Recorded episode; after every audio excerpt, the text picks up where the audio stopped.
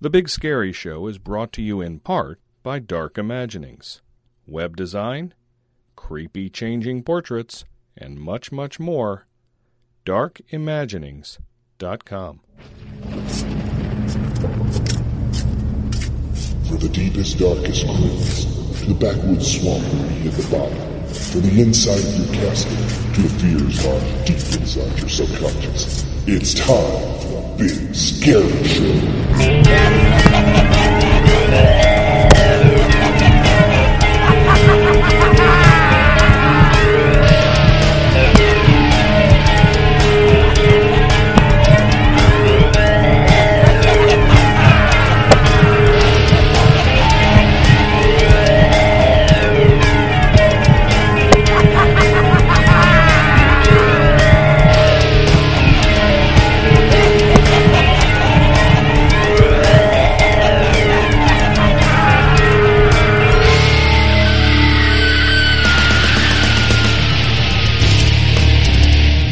Brian Foreman from Scare Badges, and you're listening to The Big Scary Show.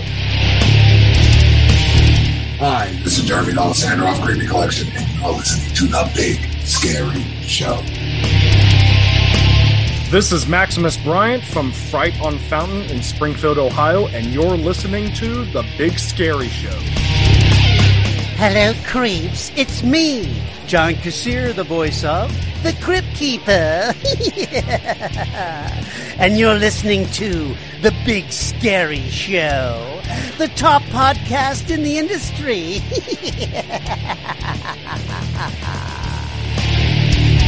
This is Darian Thomas from Haunt Guru, and you're listening to The Big Scary Show.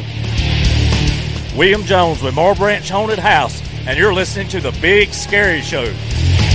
Hey, this is Sean Spence from Raising Hell Ranch in California, and you're listening to The Big Scary Show. This is Matt Carlock here, enjoying The Big Scary Show from Frozen Morgue Haunted Attractions in Texas. You're listening to the Big Scary Show with three big scary men and one that wears more makeup than I do. Do you hear that sound in the background, listeners? That is the unmistakable sound of the trade show floor at Transworld's Halloween and Attraction Show, coming this May in St. Louis. So during our Roundtable of Terror, we are going to sit down and talk with longtime vendors and attendees, and a couple of newbies, including Jeremy D'Alessandro of Creepy Collection, Darren Thomas of Haunt Guru, Brian Foreman from Scare It Badges, and Maximus Christian Bryant of the Dent Schoolhouse. There's a lot of valuable information on how to get through the show, stay safe, get some better food, and have a great time. And as always, Drew Badger is back with the latest in Deadline News. Storm rants on as only he can in a haunt minute. Meat Hook Jim is back and he's going to Jamaica in between the corpses. And Jerry Vane is going to spin us a trio of spooky tunes. And believe it or not, Veister's back with the Haunted Vista on this episode. So sit back, relax, learn a few things about Transworld, and get ready because it's going to be one rockin' show. They live on flesh and subsist on blood. They're hundreds of years old and look decayed. They rise at night and can't be stopped. They're the walking dead who are never buried. And they're coming your way now in Horror of the Zombies. It's all new chills and a shocking and ghastly nightmare of gruesome terror. Horror of the Zombies. Rated R from Independent International. Enter the haunted world of Fright Find and discover an environment dedicated to promoting your haunt. Target customers who will influence others on attending haunt attractions, as Fright Find brings in scream seekers looking for haunted places, events, and accommodations of every sort. Various exposure options give you the ability to reach your audience throughout the year. Don't be afraid. Go to frightfind.com now to add your haunt for free and see for yourself the difference Fright Find will make in your haunt listing. The coffin caddies. Zombies ate my neighbors. On the Big Scary Show.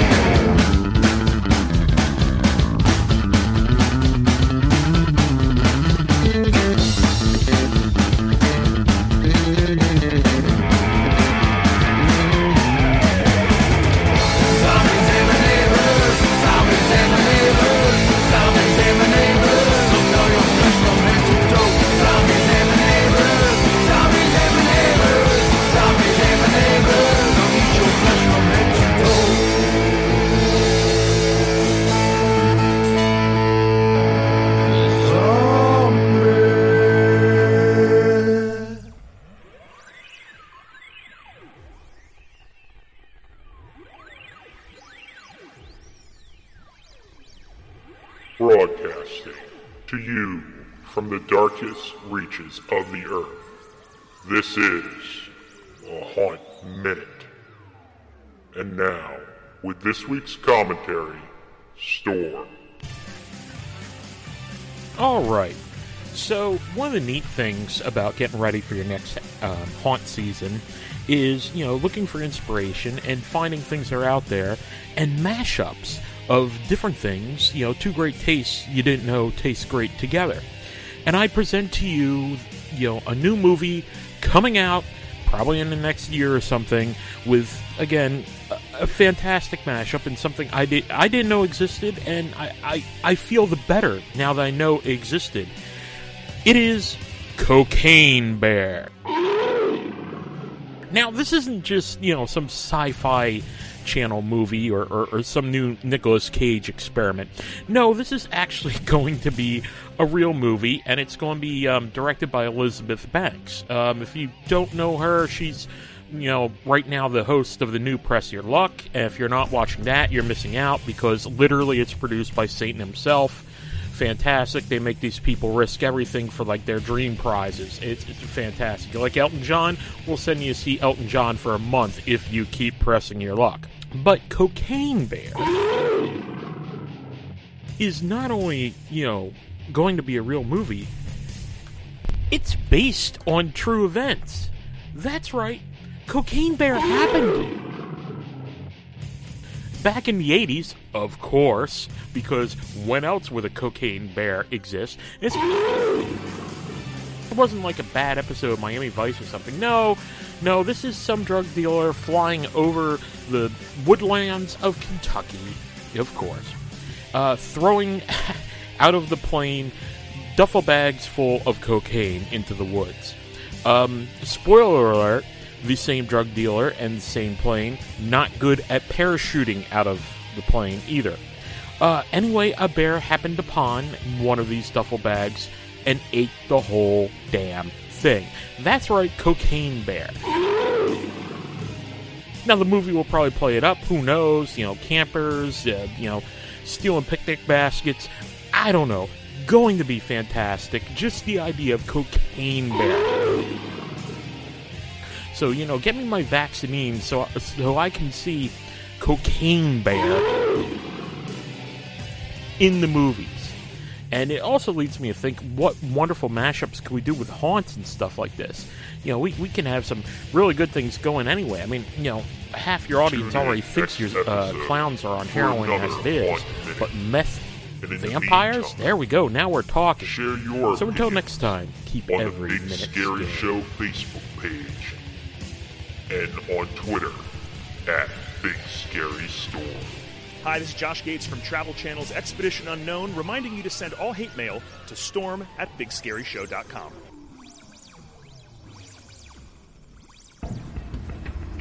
Are you looking for a comprehensive ticketing solution for your haunted attraction? HauntPay has the answer. We skip the features you don't need and focus on the ones you like, such as timed ticketing and repeat time slots, variable ticket types, bundle and combo tickets, social media discounts, and now featuring all-in-one options including managing your tickets online and at the door, as well as upselling and managing your merchandise and concessions with a comprehensive report on everything at the end of the night. Head on over to hauntpay.com and get started in 60 seconds for free.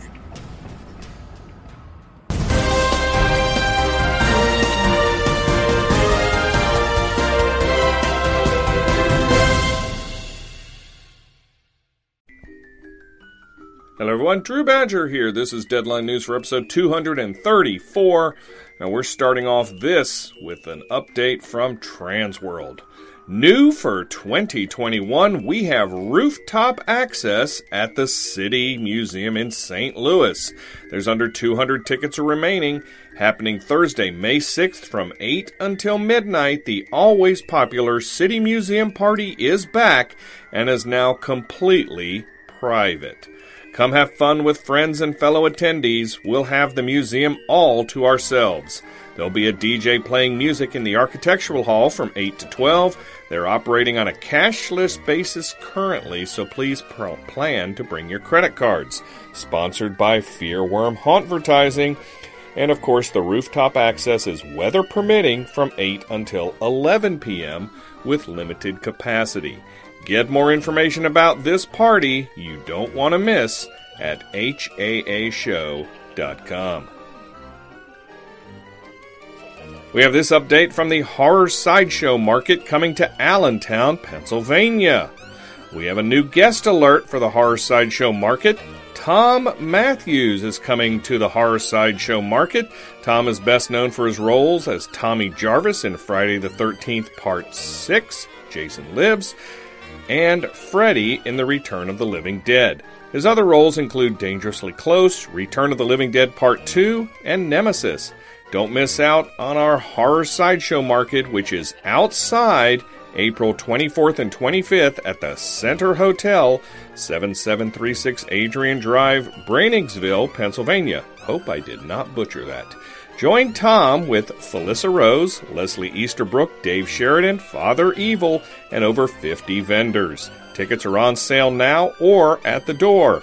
More information at their Facebook page, facebook.com slash horror sideshow market. We have this update from Days of the Dead coming to Las Vegas. It is with great pleasure that we announce the addition of actor and musician Alice Cooper to the guest roster for Days of the Dead Las Vegas, happening May 14th through the 16th at the Plaza Hotel and Casino. Alice Cooper is a, is a singer, songwriter, and actor whose career spans over 50 years with a raspy voice and a stage show that features numerous props, including pyrotechnics, guillotines, electric chairs, fake blood, or is it, reptiles, baby dolls, and dueling swords, Cooper is considered by music journalists and peers to be the godfather of shock rock. He has drawn equally from horror films, vaudeville, and garage rock to pioneer a macabre and theatrical band of rock designed to shock audiences. For more information and tickets, visit daysofthedead.com. We have this news from the Twisted Trails haunted attraction in Wilmington, Ohio. Are you clawing to get outside this spring? You're in luck because Twisted Trails Haunted Attraction in Wilmington is looking for volunteers. Come help us prepare our haunting grounds for the upcoming spooky season.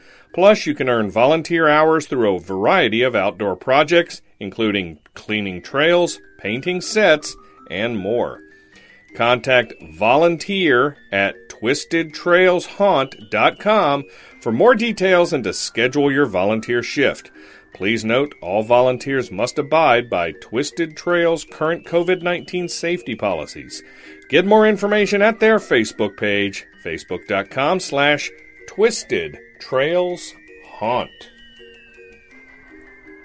We have some toy news regarding the Art the Clown doll, or action figure, from the Terrifier movies. Trick or Treat Studios and Damien Leone present the official Art the Clown Terrifier 1 6th scale figure.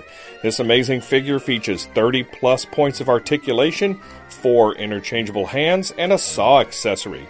The figure is fully dressed in screen accurate clothing and comes in a beautiful collector's box with a flip back window display. The figure is approximately 12 inches tall. Pre order the only official Art the Clown figure now. Art the Clown and Terrifier are trademarks and copyright of Dark Age LLC, all rights reserved. This is a pre order item. Release date is subject to change. You can see a preview of this at nightmaretoys.com. We have this news from the horror host Count Gore de Vol's Roku channel. No fooling, I have 10 new April videos for you right now on my free Roku channel, Count Gore de Vol Presents. Four classic hosted movies Jesse James Meets Frankenstein's Daughter, The Horror of Spider Island, The Wasp Woman, and One Body Too Many. Plus four celebrity interviews filmmaker David Boyd, actress Catherine Mary Stewart, horror host A. Ghastly Ghoul, and Halloween Jack and actress Tawny Kitaen. We have two outstanding horror shorts Quick Bites number two and Slash in the Box. So, how can you add Count Gore de Vol Presents to your Roku device? It is easy. Go to the Roku streaming channels and then go to Search Channels. Enter Count Gore de Vol Presents. It usually comes up before you finish spelling Gore. Select it and click OK. Then select Add Channel, answer any questions, and that's it. And finally, we have this news on the Vampires Masquerade Ball in Portland, Oregon. My dear guests, I really appreciate everyone's patience regarding the upcoming event. As with all things pandemic related, it's been a waiting game to see when large scale events can make a comeback. After multiple meetings with the Portland Art Museum, the 18th annual Vampires Masquerade Ball has been rescheduled for Saturday, May 28, 2022. What does this mean for ticket holders? All tickets have been automatically rolled over to 2022 for the new date. You will be mailed replacement tickets at the beginning of the year. The upside of managing and mailing the tickets myself personally means that I have complete access to the sales spreadsheets and your ticket information will never be lost. By next February, I will send a follow up email notifying everyone when the replacement tickets have been shipped. Don't worry, the coveted red envelope will once again appear in your mailbox around that time. Between now and then, I encourage everyone to follow the VMB's Facebook page for updates and ongoing community engagement posts throughout the year. As always, Nicole Stavinow, aka Lady Raven, the owner and event manager of Lady Raven Productions. Keep up with all updates at facebook.com slash vampireballpdx. Remember, folks, if you have news in the haunted house, Halloween, or horror industries and you want it on the show, email it to us, news at bigscaryshow.com, and we'll get it on the show. No news is too big or too small. This concludes this edition of the Big Scary Show's Deadline News.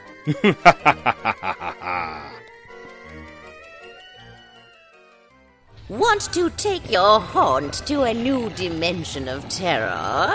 Then let Dark Imaginings conjure up some ghoulish graphics and web design services for your home, haunt, or crypt. Mm. To see more of our products and services, drop by darkimaginings.com. Let us help you get ahead of your competition. And, ladies and gentlemen, it's time to see if you're listening carefully to the show because it's now time for the April edition of the Gruesome Giveaway, sponsored by ScreamlineStudios.com. Be sure to visit ScreamlineStudios.com and look at their wide range of really cool things. You might be able to win one right here and right now. I'm going to ask you a question. The answer is in the show. If you think you know that answer, please email us your name, your phone number, and the answer to contest at bigscaryshow.com before midnight on April 19th. It's just that simple. We'll pick a random entrant and you might be the winner. Now, without further ado, the question for April's gruesome giveaway is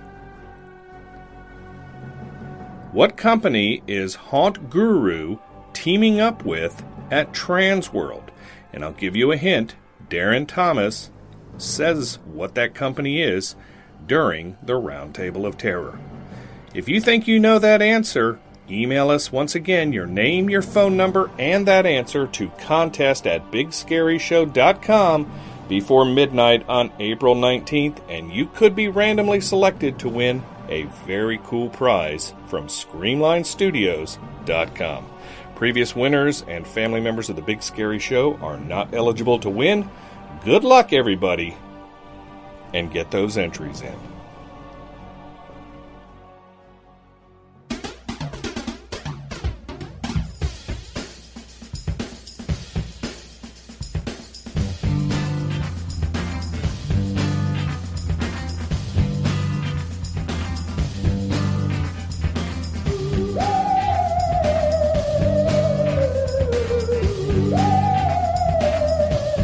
Ladies and gentlemen, it is the Round Table of Terror, and we are one month away from Transworld. That is a big, big, and somewhat scary announcement for a lot of people. A lot of vendors are trying to get ready. A lot of people are getting their travel plans ready, and there is definitely excitement in the air because Transworld, the big trade show, is back, albeit a couple months late in St. Louis. It's only four short weeks away.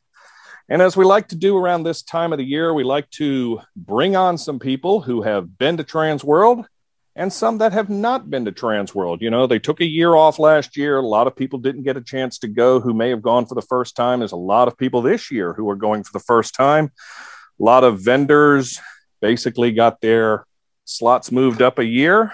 So we're going to talk to some folks and kind of put together what we like to call our Transworld Survival Guide. What um what do you need to survive four days at Transworld, or three, or two, or however many you're going to? You know, there may be something here you've kind of forgotten, maybe something that you never forget. Maybe you have a lucky something you bring with you. Maybe you uh maybe you've forgotten over the last couple of years what you need to bring to Transworld. So as I said, we've got some new vendors, we've got some veteran vendors, and a brand new attendee with us today. So let's get right to it. We're going to start with Darren Thomas, who is a first time vendor, but a long time attendee. He is with a company called Haunt Guru. We'll find out what that is in a moment. He's in Indianapolis right now. Darren, how are you, sir? Great, great. It's good glad to be here. To have, glad to have you on the show. Down in Mexico, Missouri, not too far from St. Louis, we have Brian Foreman. He's been on the show a few times. He is co owner of Haunt Topic Radio and lots of other cool stuff that he does media wise. But he is vending for the first time with his company, Scare It Badges, that uh, we've talked about on the show before. Brian, welcome. Good to be here, guys. Always good to have you, sir, my friend, and all that. Um, our veteran, and we love to have this guy on for this show because he knows all the answers. Fine sponsor with Creepy Collection. We have Jeremy D'Alessandro. How are you, sir? Hello, everyone. How are you? I'm good. Now, you have Building moved prop, out of building you have moved out of Staten Island. Where are you located now? We're in New Jersey. Yeah. Okay. What exit? Uh, Great Adventure. Okay. I always ask that to our New Jersey guests. Ooh. What exit? The Pine Barrens. They may Uh, you're a little far. A little far. not too bad. And our very first time attendee, we're not wearing a wear the hat this time. We should, but we're not. Maximus Bryant from Cincinnati, Ohio. He's got a home haunt called Fright on Fountain. Also works at the Dent Schoolhouse, so he is definitely coming in as as from the actor's standpoint. Maximus, how are you doing, sir? Oh, I'm ready to learn.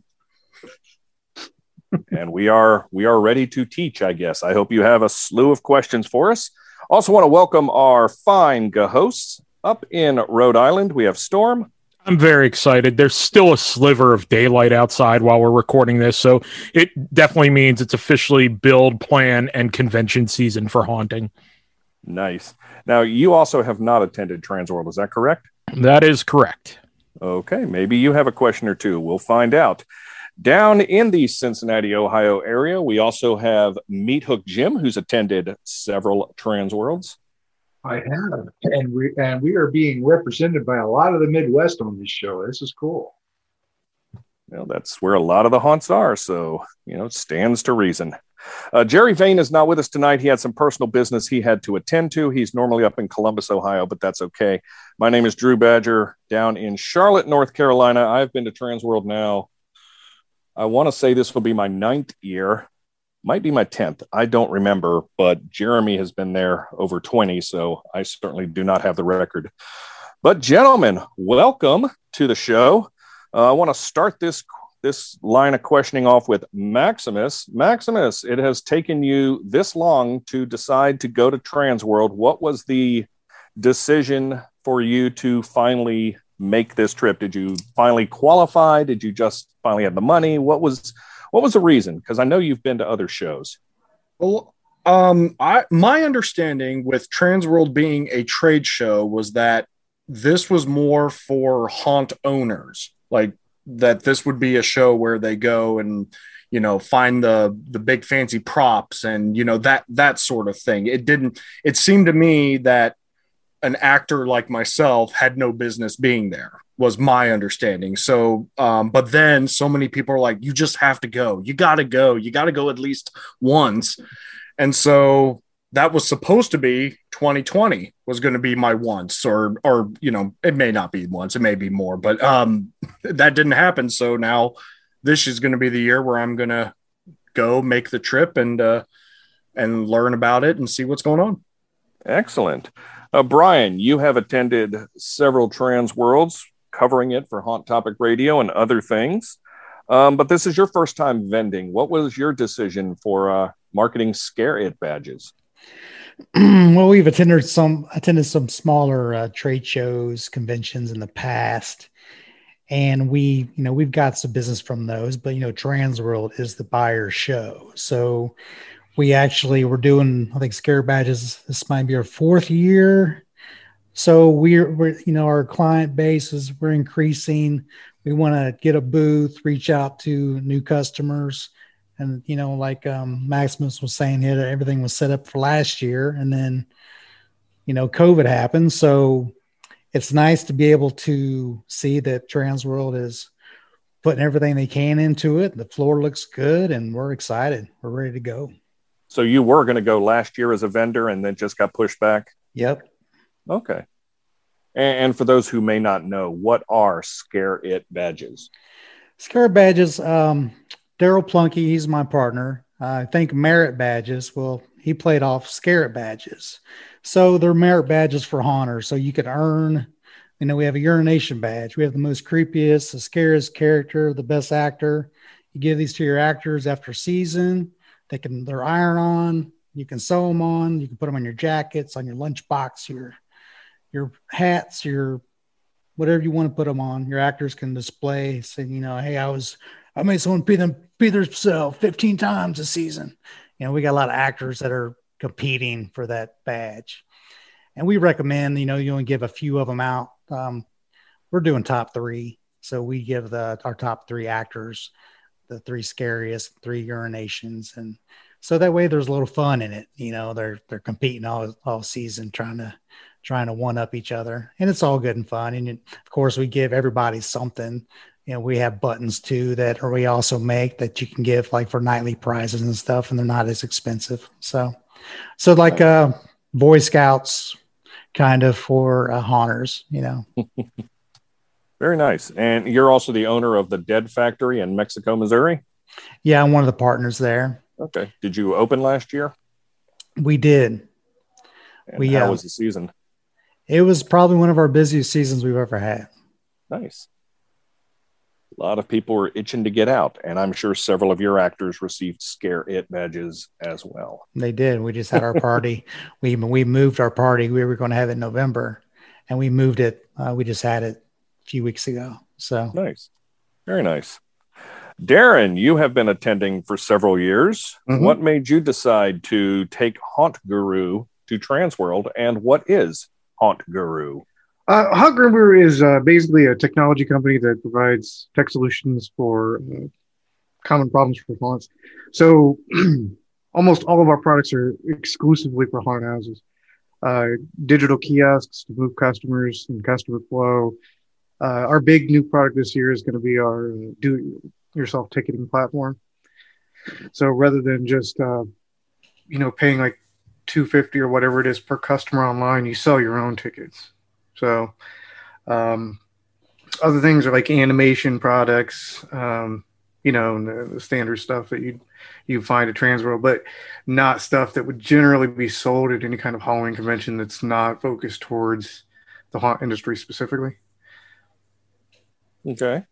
Were you planning on vending in 2020 and got bumped as well, or was, was this your first year? Yeah, now the uh, we we were planning on vending on 2020, and then um, um, we got a call from um, uh, Transworld.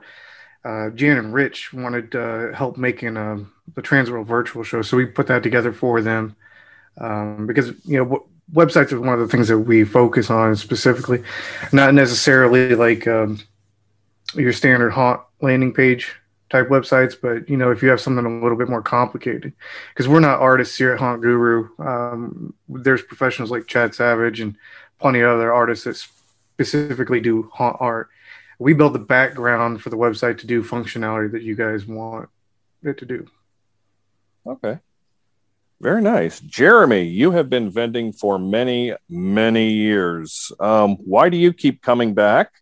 And tell folks who may not be familiar what Creepy Collection is and what you do. We appear to have lost Jeremy, so we'll see if we can't get him back in a moment and have him uh, back on. So, you know, bad connection or something.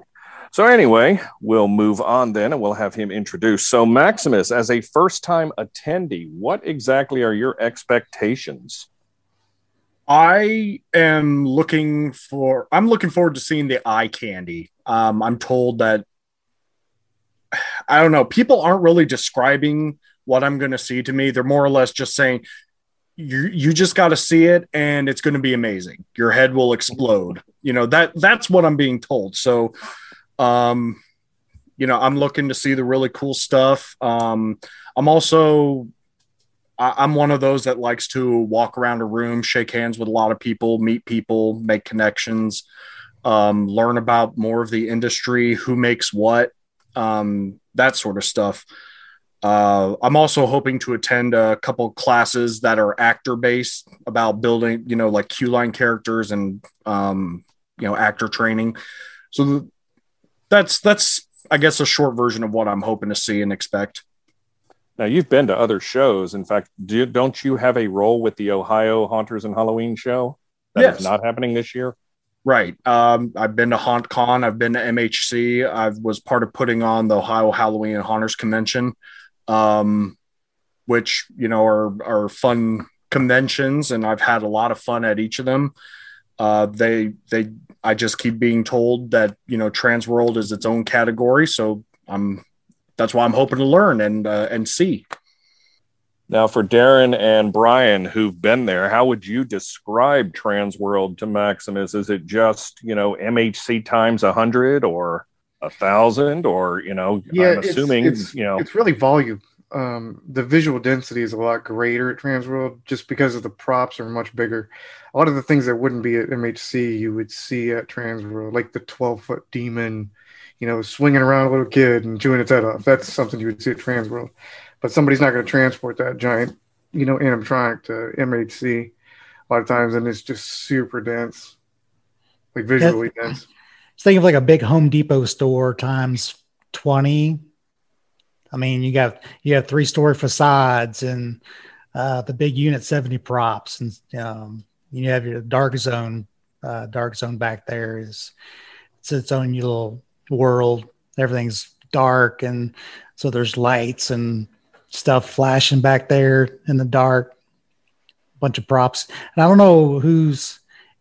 Well, I guess we won't talk about vendors right now because I don't know who's all going to be there. Well, Nightmare had a pretty good setup last year. It's kind of like a mini haunted house. You walk through to view their props. a lot of It was walkthroughs. amazing. Yeah. a lot of walkthroughs throughout the throughout the whole show. I don't know what they're going to do it this year due to all the restrictions in place. I don't know if they're having walkthroughs, but normally there's like little mini walkthrough, two or three rooms, um, escape rooms that you can play with, and actually uh, just like little samples of escape rooms.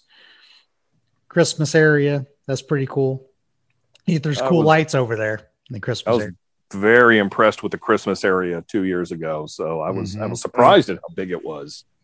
And you know, Jen has said they've taken over the entire America Center because she wants wider aisles and bigger reason bigger areas for social distancing and also they they've moved the Christmas area into like one whole wing of the America Center. So that's going to be fantastic to walk through, I think. Apparently, the aisles are going to be 20 feet now. That's that's going to be a lot wider than what what are they normally about 10 feet? Mhm. 12 feet, somewhere in that area.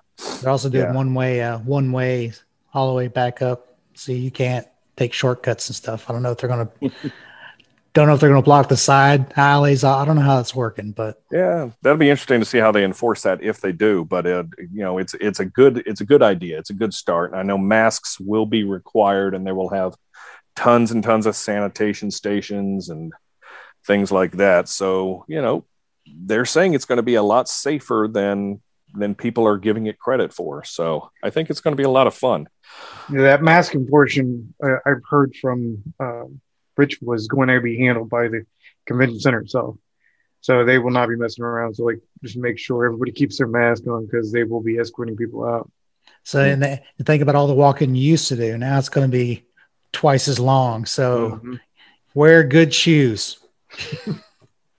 Yeah, First that, that's tip. one of those things, you know, especially because most vendors don't don't realize you're just sitting on a concrete floor. If you've never vended before, um, and you're standing up on that thing for six, seven, eight hours, uh, that's going to hurt your feet. You know, a lot of people bring in their own little, you know, mats and rugs and cushions and stuff, and definitely comfy shoes, lots of water, lots of ways to hydrate yourself you know it takes a long time to just walk it in a normal year and if we've got it you know two three times as big and jen said over a million square feet is in the america center you know how long is it going to take an average person to walk through that thing it might take you all four days and you might not even make it to escape room city or the christmas area A lot of people bring backpacks. I've seen wagons pulling stuff mm-hmm, mm-hmm. behind them.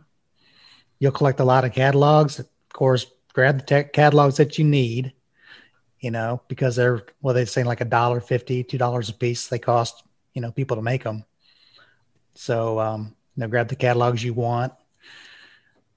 But yeah, um, me as a vendor, I, that's why I am curious as well because I've never been on the reverse side. right I have vended at smaller shows, but Transworld being Transworld, it's um, another question I have for you guys was Wi-Fi. Is the Wi-Fi good there? Well, the I mean, if you purchase the uh, uh, convention Wi-Fi service as a vendor, it's really good. Um, otherwise, I would expect to use your cell phone, Right.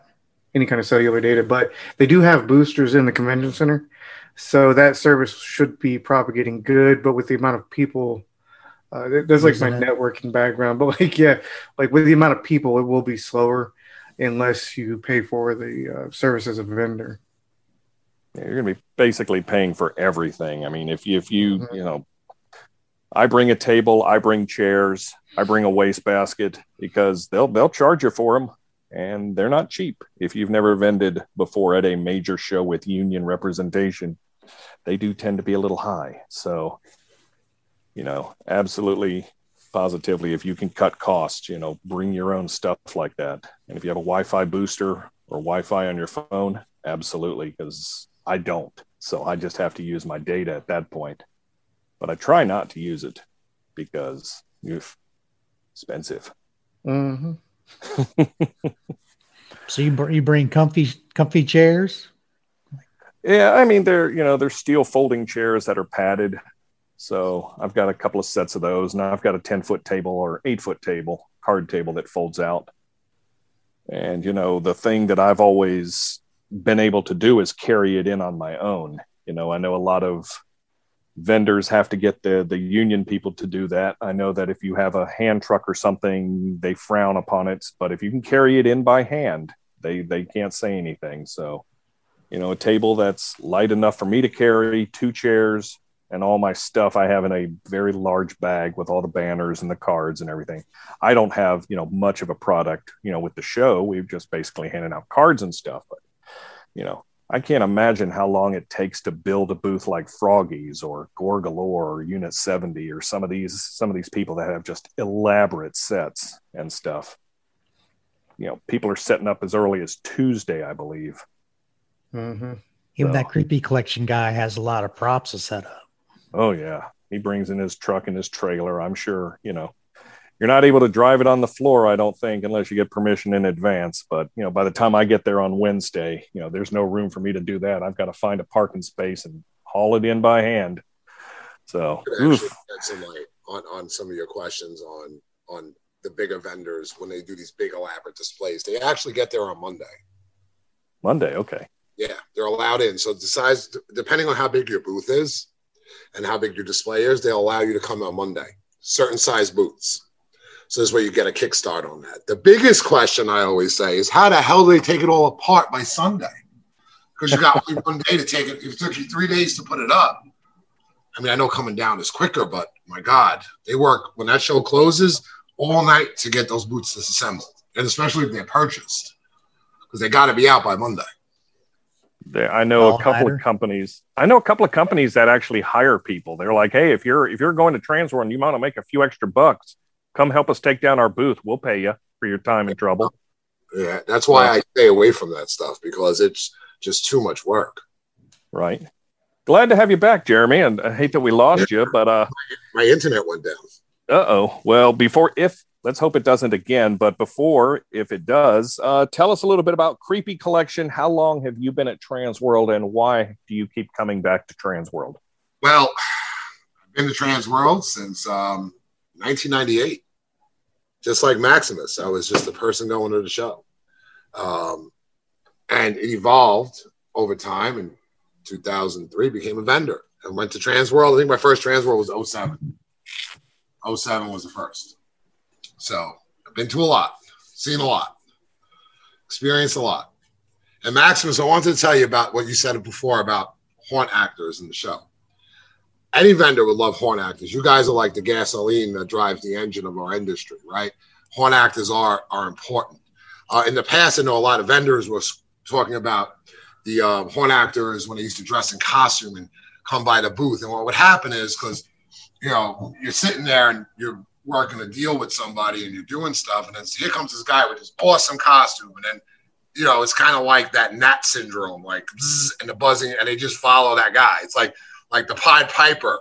you know, and it, there goes your sales along with it. So that was like one of the biggest things that were happening back in the day that stopped them from doing the costumes. But haunt actors are extremely important, especially to the haunt um, to the haunt owner, in my opinion, because going having haunt actors going to to to the trade show. Um, you provide got you provide a new outlet, right? So your haunt your haunt owner or, the, they're, they're into so many things. A lot of haunt owners they have haunt haunted house is not their only business. They're running other businesses, right? They don't have time. They don't maybe don't see. I talk to a lot of haunt owners, and I get shocked how many horror movies they don't see, right? And I'm like, what do you mean you didn't see this one? But I know you, the haunt actors, you guys are on it. You're watching the horror movies as soon as they drop. You're learning about some new ideas and new things that are going to scare people. So I do believe that haunt actors are extremely important to be at the show. 100%. You guys are like, what's next, right? You're on that. So that's what I wanted to say. Um, I appreciate that. Uh, you know, the owners are, they said that they're willing to hear feedback from me and everything. I just, uh, I just don't know the general attitude, and I don't want to waste a vendor's time because I want them to be successful and you know everybody to make their money. Mm-hmm. Best time to go. So if you want to talk to a vendor, right, and just like you're not looking to purchase, uh, Sunday, Sunday morning, it is it is mm-hmm. dead in there, and you can have all the time in the world with a vendor at that point because the, it, nobody gets their butt up out of bed early. So it is it, like I tell my people, you want to go look at go go Sunday. Don't bother people while they're setting up the booths. Don't bother people while they're you know doing sales or trying to transact business. You know, Sunday, save it for Sunday morning. It is a it is ghost town when we open. So you're more than welcome to go you wander, look at things, bother people because it's all over by then. If so you really want to hear yourself, bring them coffee. Yep, coffee's good too. Coffee's a, a, a very, especially if you want to get like something free. If you show up in a nice Starbucks and there's a head, I might just like, here's a head for that Starbucks. You know, cafe mocha is what I like. hint, hint. hint, hint. nice Be subtle, Jerry. Come on now. You know, I'm just throwing it out there. Just throwing it. Listen, in the past, I threw out "Bring Me a Godzilla," and someone walks away with a with a fear uh, flex prop for free, and I got a Godzilla to my booth back in 2014, and I gave them a free flex prop.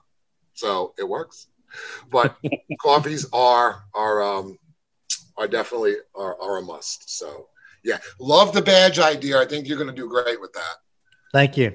Yeah, yeah. Dave, uh, Darren, I'm sorry, I didn't. I think I lost. I didn't get to hear what you do because that's when my internet went down. And oh, um, oh, yeah, I, I saw scare badges at uh, I think it was Scarefest in Kentucky. Man, great products, man. Great idea. Great idea. Thanks. Yeah. So now, I know you guys probably have a lot of questions about the show in general, right? So, yeah, shoes are comfortable. Got to have comfortable shoes. Don't wear like anything that looks like it's going to be like squeezing like a five pound ham into like, you know, something small. It's going to hurt your feet. You're going to be bogged, bogged out. It's going to definitely mess you up. The floors are brutal. They're concrete floors. Some of you haunt actors are probably used to having brutal, you know, stuff under your feet running around. But um, yeah, definitely comfortable shoes. I'll put some inserts into them. You know, mats, you could put mats down. We used to bring rugs with us. Um, and then we got tired of bringing rugs with us. So we just kind of go with the bare floor. It's what, my shop looks like. So we're kind of used to it. But um, definitely comfortable shoes. Definitely bring your chairs. Bring um bring tables. As far as internet goes, I heard you guys. Now they charge about $250, $300 for internet service for a weekend. That is ridiculous. Okay. I used to pay it. I refuse to pay it anymore. Okay. Especially in this day and age, it's high cost internet. I basically just use our phone as a hotspot and it works, period. So yeah. we bounce off a hotspot symbol in our booth to our phone. Now, I, I do know that I've heard chatters of disruptions and whatever things to tone down the service they run. I don't know how true it is. It's conspiracy at this point, but it works. Um, I, I, wouldn't mind buying their internet. I just think 300 bucks for a weekend is kind of ridiculous, in my opinion. You know, there's a lot. It's not like this is year one with internet. This is like we, we are into this. There's plenty of services. It's overpriced, in my opinion. You know, yeah. and when you're going to an event like that, every cost counts. You know, a lot of vendors make mistakes of not counting all these little costs. You know, and and that's why they not around anymore because they don't really see the true cost of what it takes to do these shows and stuff. And and that's. Now, if you have any questions, if you want to know what I think about this year's show, I will definitely tell you guys what I think or what my strategies are. Someone who's been to other shows, you know, it's kind of a weird one we're going into this year. We all know this, right? Mm-hmm. It- it's definitely different. It's going to be like how I'm looking at it. It's like um, no show that ever was, and there will be no show like this again after. This is definitely a, a, show that I can't even put my finger on the pulse to get an idea of which way this is going to go.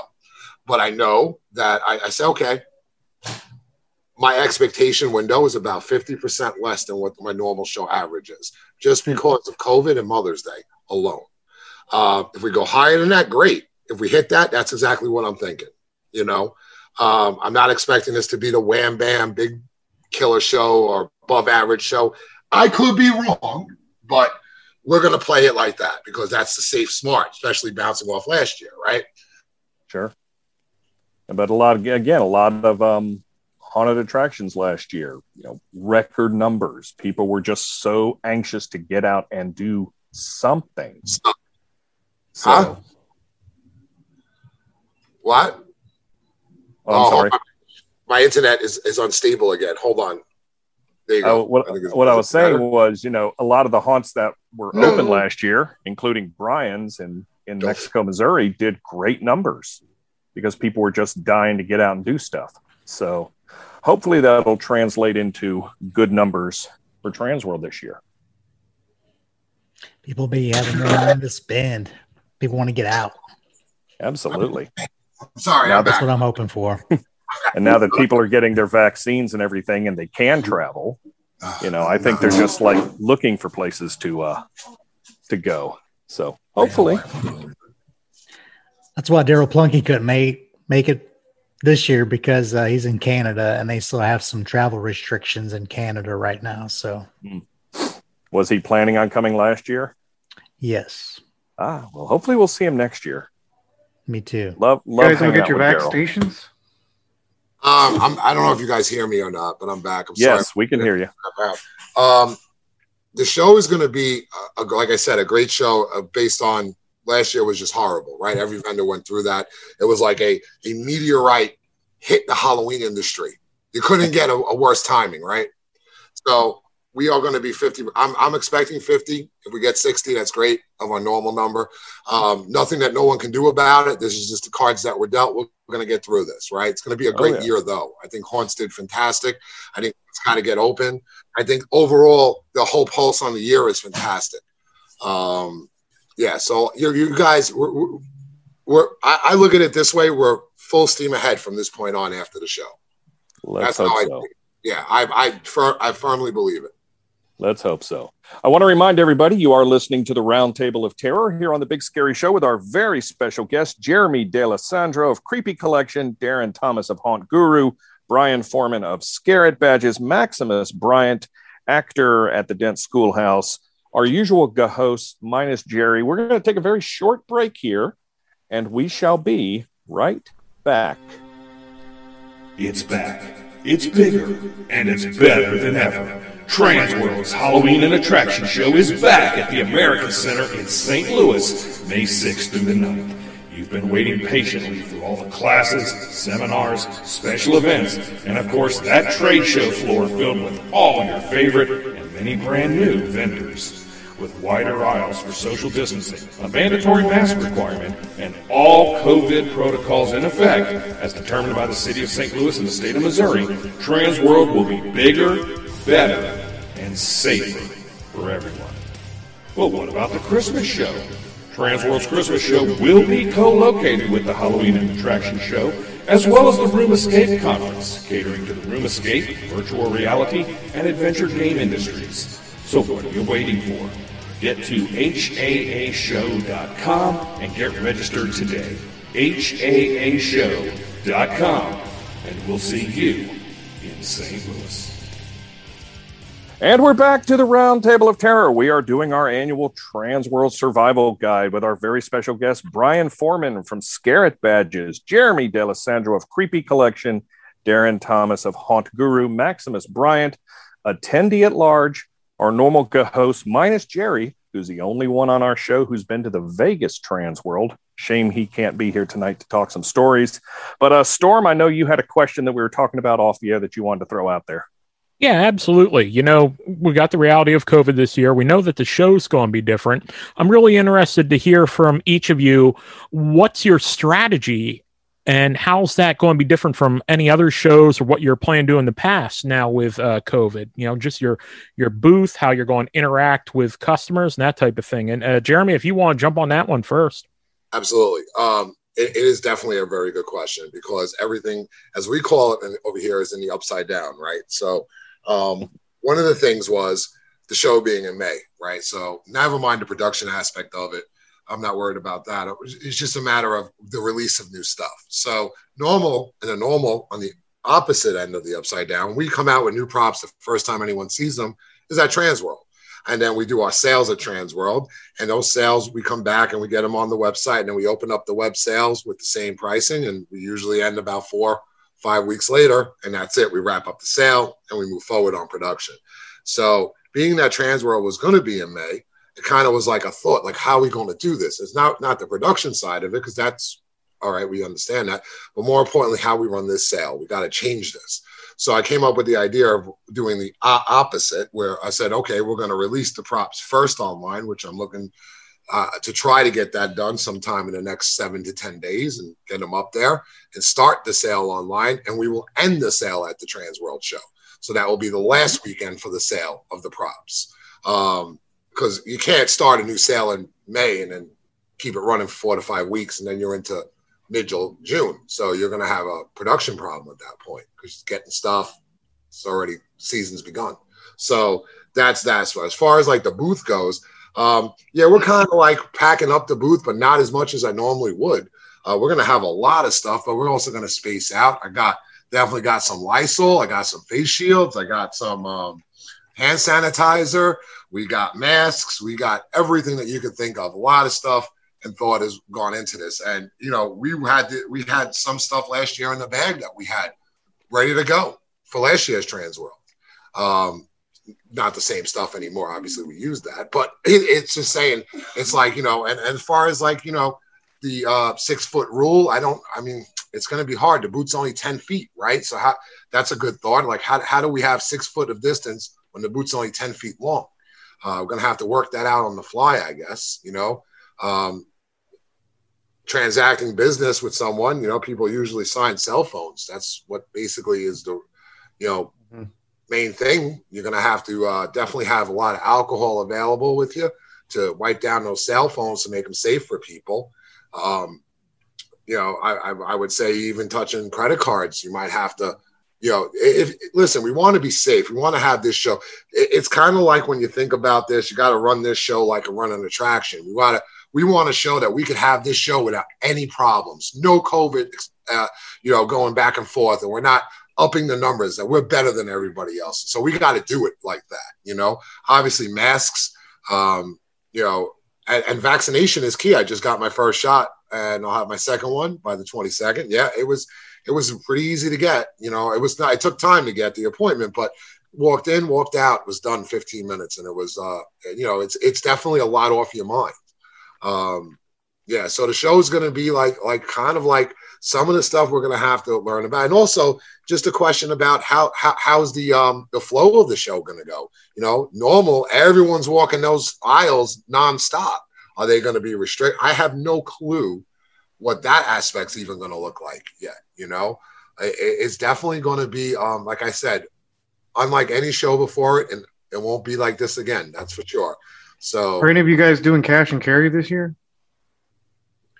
Well, define cash and carry because there's two ways to do cash and carry, right? So you could sell the old way is floor samples, right? Now, cash mm-hmm. and carry would be bringing a lot. So in other words, like I'll show up with a prop, but those I only show up with one. I show up with my one prop for this design, one prop for that design. Um, and then a few years back, things changed where people were starting to show up with more and more and more and more and more. So I don't bring more than one design except for like heads on rope, which are generic. Um, we don't do 10 of the same heads. Um, so it's very rare that we do multiple product of the same product at the show. Mhm. There a lot of vendors that do. I um, you know, it's kind of it's kind of an iffy area. I don't know if many vendors actually figured this out, but you know, you have to get increased booth expense, right, by getting more product in. and then you have to truck it in, right? So you have to get more trucks, and then you have to also pay them to bring them in. So your cost per piece goes up while at the same token you're giving a discount for the show. It's kind of like making less money on your piece that's already available. So it, it, it although the idea is wonderful, but it also, you know, at the end of the day, everyone's got to eat, right? So it's something I don't really do very much of, and it's you know, costs are rising a- a- around the board on all of us. Our gas is up, transportation's gone up, UPS is ridiculous right now, and I get it. Um, that's why we're looking into other means. But you got to also start looking at these little costs because these little costs are what basically dip into your pockets. And then at the end of the year, you- you're like, I got nothing. What, what- what's going on? We built all this stuff, but we got nothing. And this, Mhm. you know, because every little bit counts, especially in this, because this is a labor of love for a lot of people, you know. Now, Darren, um, you know, you're a service vendor, so you know you got the different approach. And while you don't have to worry as much with you know stock and people handling things, Mhm. you know, I'd imagine demos and that in person, you know, that five ten minute, you know, deep sale, getting to know people is such a big thing. How's the strategy got to change for you for this show? Yeah, we're going to be doing uh, meetings with potential clients uh, in the quiet zones if they request it, um, because there's a lot of details to go over with like ticketing platforms and such. Uh, we'll also be running demos over at uh, Fearworm uh, because our service plugs in with their advertising service so well that uh, we're kind of working on that together. Um, but yeah, like we, we got to keep we got to keep those groups separated because we only have a ten by ten foot booth we're not we're not repping you know one of these like 40 foot long booths that you know a lot of the older vendors are going to be rocking out there so we're just you know most of our products are service oriented anyway. So like um, it's not like we're going to get swarms of people you know that were actors uh, that are going to be interested in you know customer processing queues you know i mean that's not sexy and it's not you know like the cool you know silicone mask or anything but you know it's a solution that helps fix a problem you know. You want to get people through fast and efficient because every person to get through faster is another dollar get your haunt more you know the cool stuff later down the line. But yeah we're we're looking at you know making you know setting some time for uh, in-person appointments there for haunts that want to do those one-on-ones and get a more detail oriented aspect of it. But yeah you know like like he said that you know it's just you got to have all that alcohol there. You got to you got to make sure everything gets wiped out every time. You got to make sure everybody's wearing a mask Are you planning any additional handouts or you know pop-ups to draw attention, especially if aisles end up being one way? yeah well we have uh like one of the big things i never liked about transworld was uh the catalog uh haul you know i mean you get through four aisles of transworld and you have 42 catalogs and then you're you're lugging 60 pounds of books uh, so one of the things we did was we created an augmented reality app that uh, any of our business cards at Haunt Guru have a target image that shows our entire catalog in augmented reality. So you can check out our products there. That way you're not carrying a bunch of extra books and you know that kind of jazz. Fantastic. That's definitely, you know, it sounds like a long term strategy. It's going to play into it well for us here. Brian, what about you? You know, your Scarab badges have incredible detail, something people want to see up close and personal. What is your strategy this year with Transworld and how you're going to dress the booth? Yeah, fortunately, my product is, you know, uh, like are they two inch? I think, but else say two inches, two and a half inches. So, um, what I'm going to do is I'm going to I have a board, and my brother and his girlfriend are coming to assist me since Gerald can't make it. But we have these um, just little boards that are got all the badges on them, so people don't really have to touch them. I could show them, and then I have like the prices and stuff on the back, and then I've built um, some dividers, plywood dividers uh, that can stand up, and we have all the badges blown up with their descriptions. So I'm gonna have everything posted probably on both sides of the 10 foot by 10 foot booth So they have plenty of room to space out. I don't take up a lot of floor space. Everything's vertical. So they could just come around and look at it, ask me for questions. You know, we'll have the hand sanitizer, mask if they need them. So mine's kind of like a one on one too. You know, it's like, okay, well, here are the badges. And then I have the badge displayed. And I will be uh, bringing the badge inventory that we have with us. But uh, we'll, I'll also be taking orders and luckily, I can fill, fulfill my orders toward the end of the season because most people order Scarab badges mid season or toward the end of the season for their parties. So that gives me time to take orders at Transworld, see what my inventory needs are, and then go ahead and order a bunch and then fulfill more orders at the end of the year. So hopefully, like uh, yeah. Yeah, no, definitely sounds like a good plan, especially blowing up. I mean, that's one of the neat things. You you catch all the little things, you know, little blood marks or the scratches and stuff uh, with the, with the uh, badges you guys got, which just makes it a little special. And so many products uh, at the show which will be like that. So hopefully, a lot of vendors are seeing it. Maximus, on your end, you know, as an attendee, you know how how is your strategy of going to these uh, booths finding what you need from vendors getting those ideas changed from how you're expecting to go into it next year especially with the show more spread out the possibility of one way you know are you planning you got to hit something now because you might not get back there later like we all say every show I don't have a particular thing I'm trying to find. Um, I'm I'm more of trying to walk in and see what's going on and um, first kind of figure out the layout. Like I remember the first time I walked into HauntCon and kind of learning the difference between the expo side and the HauntCon side and not understanding what was going on. So first I'm going to kind of try to get a layout of the land, figure out what's going on between escape rooms, Christmas and all that. Uh, maybe try to figure out what's going on and then um, just kind of walk around, see see what's see what's there, and uh, you know try to try to figure out what what it is I'm experiencing. Uh, there's a lot of uh, um, prop ideas I would like to like see and um they're like uh right now we're in build we're at build season in the at the Dent Schoolhouse and I help with the build crew um so there you know there's new scenes coming and um you know there's a chance I might see something and kind of be like, ooh, that, that, that, that would work out really well in this kind of circumstance. Uh, so, uh, and honestly, right now, I don't have a good frame of reference as far as like how, you know, like a good idea of how long it's going to take me to get through the floor if I need to divide things by days um, or, or how that's going to work. I, I'm pretty much just kind of going to go with the flow and hopefully not waste any any time. We're going to start putting your picture on the side of milk cartons now. yeah, it, it, you know, as as somebody new going into it, that might not be the worst strategy. You know, it's it's one of those things where, you know, uh, as fighters, they tell you everybody's got a plan until you get punched in the face. And everything I've heard from Transworld is you step on that show floor for a first time and you've been punched in the face with a jack o' lantern. I, I can believe that, and I and I'd, I'd love for that to happen. Um, you know, the first time I went to MHC, I didn't don't challenge anybody. Well, no, I mean, the first time I went, I didn't quite know what I was getting into, or you know, what it was going to be like, or you know, what does it look like with the the booths and everything. And I just kind of went around um, and saw things. Uh, one question I did kind of have though was um, like I'm somebody that likes to document my travels and everything, but I've heard rumors that photos on the show floor are a no-no.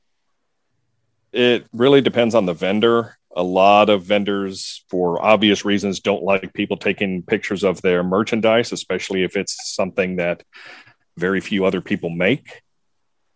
Because we all we've all seen the, shall we say, wish counterparts to you know various different props and things and you know you can probably you know wander around and maybe like do a document you know because there's there's three or four you know i see them every year on youtube there's always somebody that goes around and wanders through every single booth and just walks the aisles up and down up and down i don't know if they're officially sanctioned by Transworld or if it's just you know somebody with a podcast or a V vlog or whatever, and they're just doing it.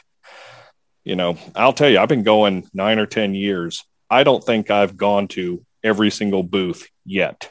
And, you know, I'm there all four days. Half the time I'm sitting at the booth, half the time I've got somebody at the booth while I'm going off and doing interviews.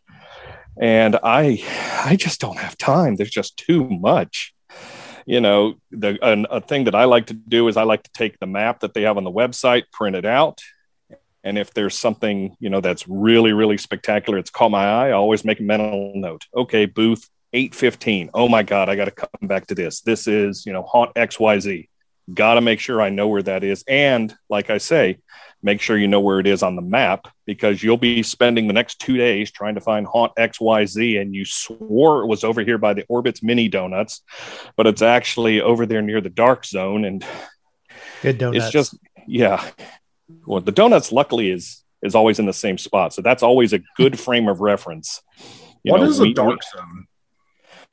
The dark zone is the area where they don't have the lights on. So for a lot of props that are you know photosensitive and black light sensitive and stuff like that, they're perfect for displaying in there. Actually, so I, I'll, I'll, I'll, touch a little bit on your photo question. Um, if you're if you're unsure, ask a vendor just ask. You mind if I take absolutely? Um, what happens is there there is there is a certain group of people that come to the show and they they walk around with these professional cameras, right? Like these expensive cameras. And as a vendor, we all know why they're there. They're there to rip us off, to take this back overseas and try to replicate our work. And sometimes they they just rip off our websites and I've seen it happen more and more and more. Um, besides that, is also people that want to like take pictures because they want to try to produce a version of something, you know, that's close. They want to like, oh, I like the prop or I like the animatronic, but I'm not gonna or, or, the movement. Can I copy the movement? Can I get the movement down pat? Um, that's another reason why. Another a third reason, which is a really unspoke about reason, is um, a lot of haunt owners, especially some of my friends, they, they voice their concerns about how how all over the place the show is. Like it's everywhere. And it's like day one, and it's online, and everything's out. Like there's like he's like, dude, I have no wow factor anymore because he's like, my customers literally see the Transworld show animatronics and props and everything that I'm seeing. It's all online as of day one and I can't even wow them anymore. He's like, they're, they're, they're sending me for, hey, you should buy that. Oh, look at this. That was as at the Transworld show. And he's like, these are people I'm trying to scare. I want to save stuff. It's like, it's just so out there, you know? So those three factors, usually factor number one is the main thing, right? But a lot of vendors also get so busy that they don't have time to police people from, you know, taking pictures, you know? So if you're unsure or if you see like a little weirdness, just ask. You know, you know, nine out of ten times they're gonna tell you, God, no problem." Uh, that makes sense. Uh, I remember that uh, that Pennywise prop being everywhere, like within an hour. I felt like. Yeah, and all my friends sent it to me like 300 times. Yeah, I was there. Look, here's my copy. I got one too. You know what's so funny with that Pennywise idea and the whole like everyone came out with it at the same time, right? And it was yeah. like, and the reason why it was the perfect seasoning, right? Because it hasn't been a really kick-ass horror movie in quite some time, and that movie definitely qualified as the first kick-ass real deal horror movie in a long time. And every vendor and everybody saw the potential in it, right? And um, you know, it's also brought up by a lot of people that like to like.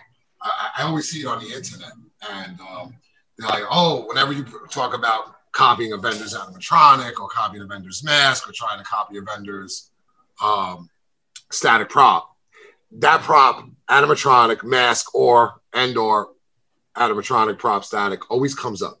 The Pennywise is always thrown out there. It's always like, well, you, you copy, all you all copy Pennywise, so you guys copy things too. And one of my answers to that always is to people, and I tell them, yeah, there's a big difference, dude.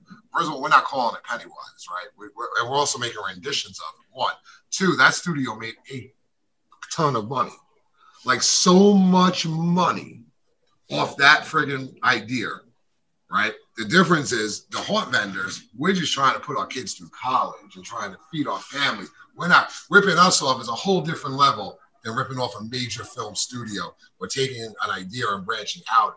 It's like you're not, they, they don't need any more money. They got tons of money from what they did, you know? And let's So- let's not for, let's not forget that Pennywise was also based on the year before.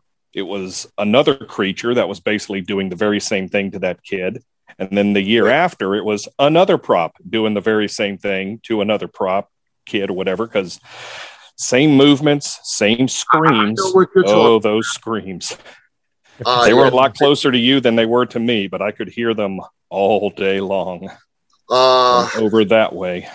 I think I posted. I posted back in um in 2018 on my Instagram, and it was a little baby sleeping on a pillow, and it said, and it was an actual meme somebody created, and I caught it, and I was like, I'm gonna sleep easy tonight, knowing I don't have to hear that Pennywise kid scream anymore.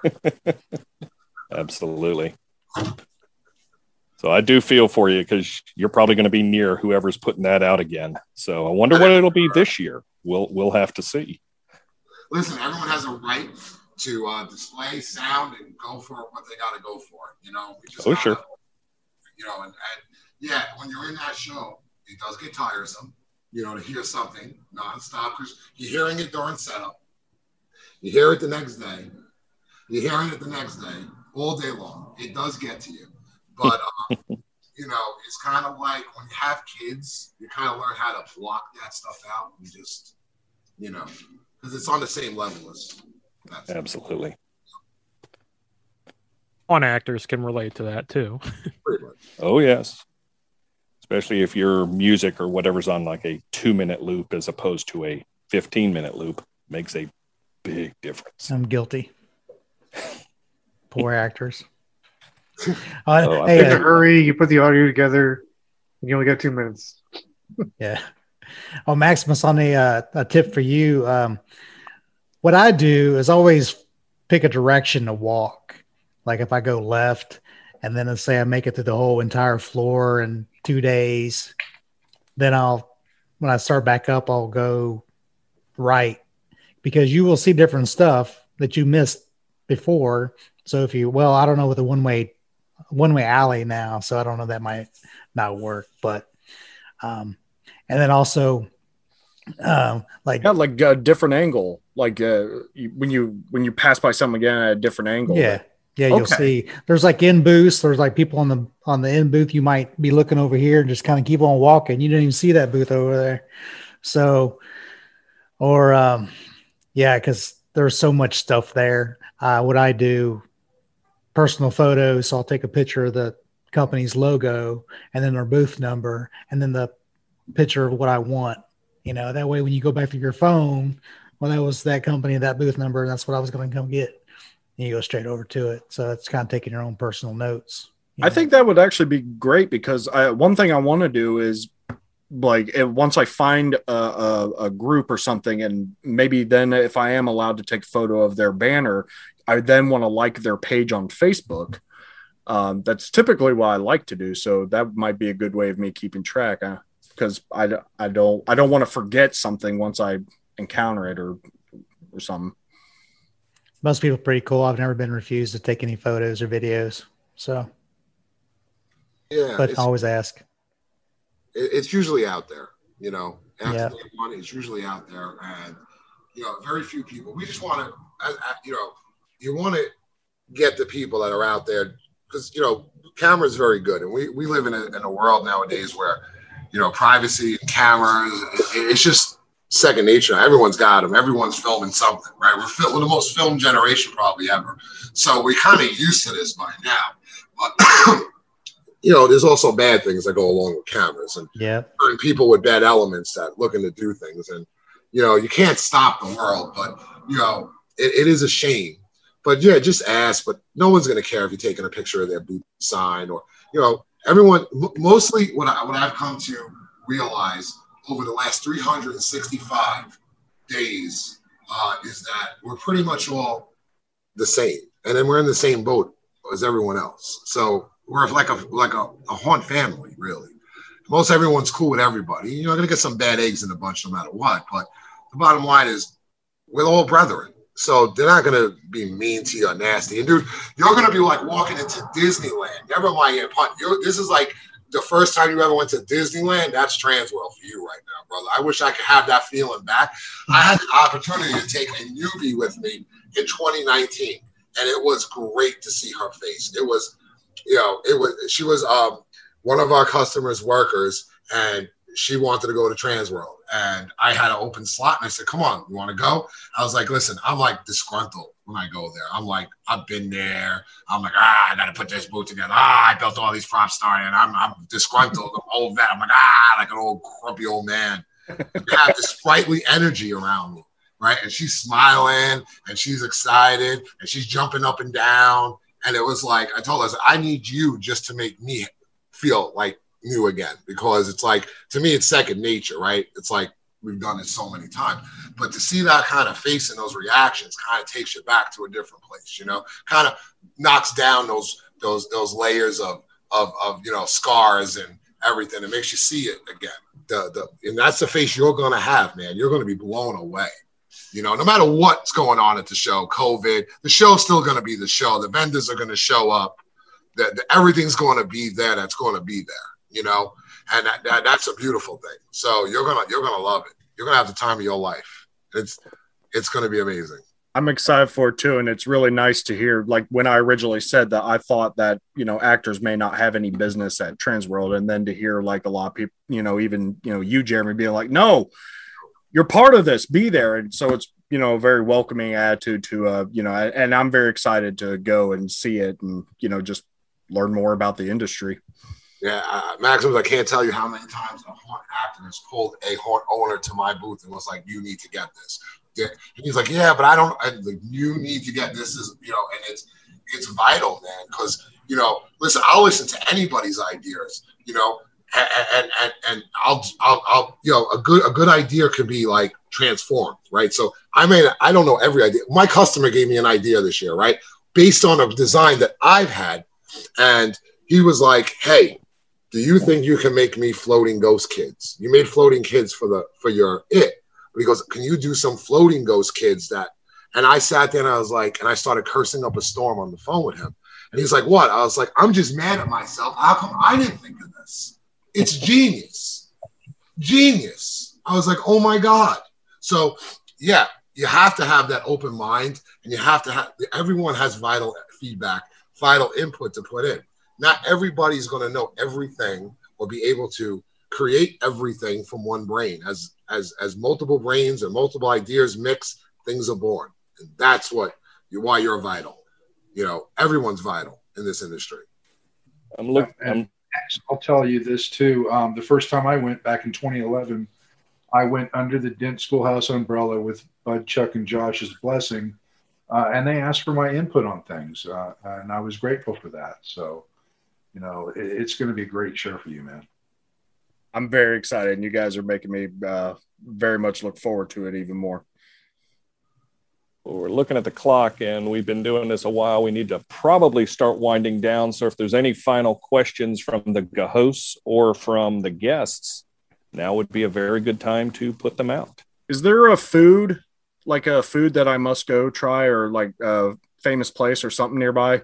It's like awesome. It's awesome when the guests take the question and run with it. You know, I, it's on the tip of my lips. Absolutely, it's it's something too many people miss out on. They'll, they're just too happy to go to the food court, and when there's something amazing sitting right next door, I am so glad you asked that question. Happy St. Louis is known for its barbecue. Mm-hmm. And there's a couple of really good places within walking distance. There's a couple that are just a few blocks away. Brian knows probably more about it than we do, being he's geographically closer. And the names escape me right now, but there's that one place that's within a block of the America Center. It's on that little side alley. Yeah, I was trying to find that. About? I was trying to find that sandwich spot that he was talking about. But usually, I'm the type of person that hits the food court because I don't eat very much, and like you know, it's like, um, and I'm always in a hurry, so I'm never have time to leave. And this year, I'm probably not even going to be able to leave my booth because my brother, um, love him, bless his heart, but he's not really the salesman. So I'm probably going to be a lot in the booth. So I'm probably, you know, sticking close to home. I know the Starbucks across the street is really popular and they have uh, uh, breakfast over there, biscuit, you know, like muffins and fruits and Starbucks coffee right there at the Renaissance Hotel. Used to be Renaissance, I think it's. Now I know where to get Jeremy his coffee. Yeah, right across the road. No, listen, I could actually answer. Uh, that's a good a strategy question for a vendor too, because what do you do about food? That that is one hundred percent. I can tell you what I do, what my staff does. So basically, right at that hotel you're talking about. Now I don't know. Pre-COVID, we'll we'll put that out there. Pre-COVID had a buffet breakfast, and we would go there and we would you know, we always send out for breakfast. Breakfast is most important, especially when you're going to energize up, right? So you got to get that energy going. You got to get those coffees. You got to get your breakfast. I skip. All of us skip any food court at the show. We do not eat anything at the show. I'll repeat that. Um, that food is nasty. I'm sorry. I mean, I know it's probably delicious, but it's nasty. Big old greasy pizza. Yeah, nah, nah, nah. That's gonna be you know, God forbid you eat that, and you got to be there selling at your boot, and all of a sudden your stomach drops. Or you you're gonna leave your brother. You're gonna have to leave your brother from eating that nasty pizza. So get that get that breakfast in you. We used to go and we used to get the um, the buffet, and we fill up on all breakfast food. Skip lunch and go to dinner. Now, Maximus, if you want to know a good place to eat, just come to my booth. I will gladly share that information with you. I am not going to sit here on this podcast and tell everybody what restaurants I go eat at. Not because I don't want I don't run into them. I don't want to wait for a table when I'm hungry. you understand my idea? That is called that is called street smart. So from New York, you want to know some places? Come in my booth. I'll gladly give you, you know, where to go. But we're keeping mums on the word on the rest of it. That's why I always Oh, I also, always one stay thing at the too, we found uh last trans Transworld we were there. Uh, check out the wax museum there in St. Louis. It's awful, but it's amazing all at the same time. It's it's Yeah, I, I, I it's the best five dollars I've ever spent. the Blues Museum is in Uh, St. I Louis, not- just down the street as well. I think it's like Laclede's Wax Museum or something. Landing. it, it's so it's so hard. You're going to notice too when you're a vendor you're, all these things that you're able to do are going out the window. You're not going to do this anymore. You're not there. That's the one thing. Like I always tell people, when I here for vacation, when I here for fun, when I here to go tour things, your butt's in this booth from morning to night, and then you're going to talk to so many people. You're just going to want a dinner and you're going to want to die. You just want to go to sleep because you're going to be exhausted. You know, all that fun of just like you know how like you, when you used to attend the show as an attendee, you would like grab your stuff, and, you know, and then you, I'm gonna go back and take a nap for a little while. That's out the window. You ain't doing that. There's no napping. You just gotta keep going. And your, your kicks, your little feeties are gonna be killing you, even with good shoes. So you even walking to dinner is gonna be almost like I, I need a break, man. I need a break. You know. But um, yeah, I have toured nothing of trans of St. Louis except where to eat. I saw the Arch a couple of times, and I went to Larry Kirchner's haunted house on his first, very first year that he ever did the Darkness. Um, that was back in oh my god, 2009. I have been nowhere since. Maybe Shane Dabb's party for like 15 minutes, and I think I went to one thing when they were doing that. Um, oh my god, it was great too when it was um, Zombie Army did that. Uh, Price Oh, is prices, prices, fright. Yeah. that was awesome. That was awesomely done. I, I, I really enjoyed that. But um, that that's about it, and, and that's since 2009. So Yeah, there are some places that we can give you good Pappy's places, and, and you're right.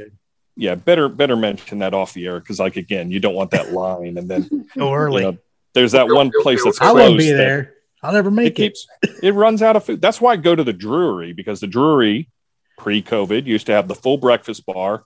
Then they'd have the happy hour, and they had food at the happy hour, and the place was packed. You you wouldn't have to spend money on food at all if you didn't want to. You know, I'd always go out to dinner with some friends at least one night, but I, you know, four days in a row, Drury breakfast, Drury happy hour, the hot dogs, the chili, the baked potatoes, the salad, and the complimentary beverages. And, and that was you know that's a cheap place to stay. It's a block away. If you get the convention center they got a hot tub to rest your tootsies if your if your dogs is killing you at the end of the night. So Don't forget the But- canned mac and cheese. but yeah, there's some there's some really really fine dining in in St. Louis, and and they are known for their barbecue. If you uh, get a chance to go someplace, do it. So, any other final questions? You know, Badge, I like to say one thing. Uh, not a question, but I have, and I, I want to just throw something out there. Um, I know, I know, as a vendor, there, there may be some vendors that are not coming back to the show this year because of last year. And I know we all been through hell. So um, it's kind of like I feel bad for those guys. I know I don't know if you know of any. I know of one, maybe two, but it's going to be a little depressing on that note, you know, because everyone's like, how do you put it? Uh, you don't want to see anyone's dreams die, especially right. because of reasons, you know. So um, it's just a thought, you know, I had, and uh, it, has been a, it's been a it's been a it's been a a good um, run of things survival wise, right? For every vendor, everybody, even Jen and Transworld, we've all been through hell. Um, besides the, the COVID stuff going on because of it, it's just definitely a, a, a thought that you know I just like to say to all those vendors, if you know, we feel for you, man. I really feel bad. You know, support your local vendors and your international ones at Transworld as best you can, because frankly, they need the they need the business that's one reason the big scary show is not doing a box of mystery this year because it's it's it would not be right to ask for people like yourself to uh, donate a small item because that small item might be a tank of gas for you to get back or you know a meal for your kids or something. So you know we'll bring that back at some point. But again folks get out there if you're going and buy buy buy because you know they they need the business. So any final words of wisdom for young Padawan Maximus or anything from the uh, first time vendors? Just get ready, man. Just get ready. And uh, I don't know how you guys are getting there. You're driving. I want to see a reaction video for Maximus when he first walks in. Oh God, he has to have his little selfie stick on when he yeah. walks into that bit. I just want to see to. that. Live stream that I, if you can. I will do that just for you. Thank you. Well, this is the part of the show we normally call the plugs. We'd like you to talk about your business, your website, your social medias, and of course, give us your booth number so people will know where you are and how to find you guys. And let's start with Darren. How can people know more about Haunt Guru? Make a maybe set up an appointment with you in the quiet zone and uh, website, yeah. social medias, and all that. We're going to be located at uh, booth number 340 over by Studio Tech FX this year uh, right by the concession stand. So probably everybody will see us. We're we're in the very corner, right by where the dark zone uh, either enters or exits. I'm not sure what the flow pattern is, uh, but we're near the concession stand over there. Um, and yeah, if, if there's some kind of solution that you guys need help with, just let us know. And because um, we do a lot of website development stuff, we do a lot of uh, you know animatronic development stuff, but uh, we have all sorts of solutions for any of the haunt owners out there. But you know, even if you're not an owner and you want to come out and, and check out, you know, maybe like our animatronic Raven, you know, just come on by, you know. And what are some websites and social medias where they can check you out in advance? It's hauntguru.com, or you can find us on Facebook at hauntguru, uh, or you know, uh, you can contact anybody from uh, Fearworm because we are partnering with them uh, to offer our ticketing platform this year. So hopefully we'll save a lot of new haunts a lot of money this year by not having any kind of fees associated with processing credit cards other than you know their credit card processing gateway charges. So really what we're about here is just saving owners money and you know trying not to nickel and dime everybody to death. Nice. Brian how about you? Where can people get more information about Scarett badges and what booth will you be at uh, go to scarebadges.com or scarebadges on Facebook. We're really, uh, we reply quickly on Facebook as well. Uh, we're at booth 1032. So think of Halloween as 1031 or 1032. So you're so, November 1st. Yeah, right. So that's a easy way to remember that. Uh, scarebadges.com or look me up on Facebook. And if you need any, uh, we also do custom badges. So we, we're starting to do like custom haunt logos on badges. So if you guys want a custom order for your haunt, we do those as well. Anything else media wise you might want to plug? Well, if you want to listen to our podcast at Haunt Topic Radio. You can, uh, if I have a chance, I might be able to get some recordings in. I don't know. I know Drew, you'll probably be floating the floor, so swing on by. Yeah, but um, yeah, if I have a chance, I might get some plugs from our booth as well. So you might uh might have to put my haunt topic shirt on and get some interviews while I'm standing there. Nice. Well, we'll see. And that would be website wise? Uh, haunttopic.com. There you go. Jeremy, I know you've got no end of cool stuff to plug. Where can people see this stuff before Transworld, the new line of things that you had last year and this year coming out with Creepy Collection? Well, you can go. First of all, I want to say that um, Facebook, I've been kind of staying off of. Um, I don't go very much on it too much anymore. I kind of didn't like all the hate that was going on on Facebook with all the propaganda that was happening last year. And it was kind of like, you know, you're just trying to look at your stuff and talk to your friends, and every two minutes there's a new video to piss you off about some kind of political thing. So I was like, all right, this is getting me too angry too fast. I was like, it's too much. I need to, and I just went over to Instagram, which doesn't have any of those problems. So I basically live on IG.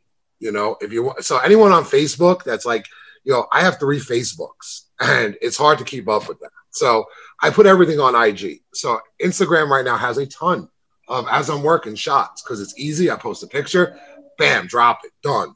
There's no like, you know, and so I've been telling everyone, please get over to Instagram. You want to see a lot of stuff. Um, also, we have TikTok and we have Snapchat as well.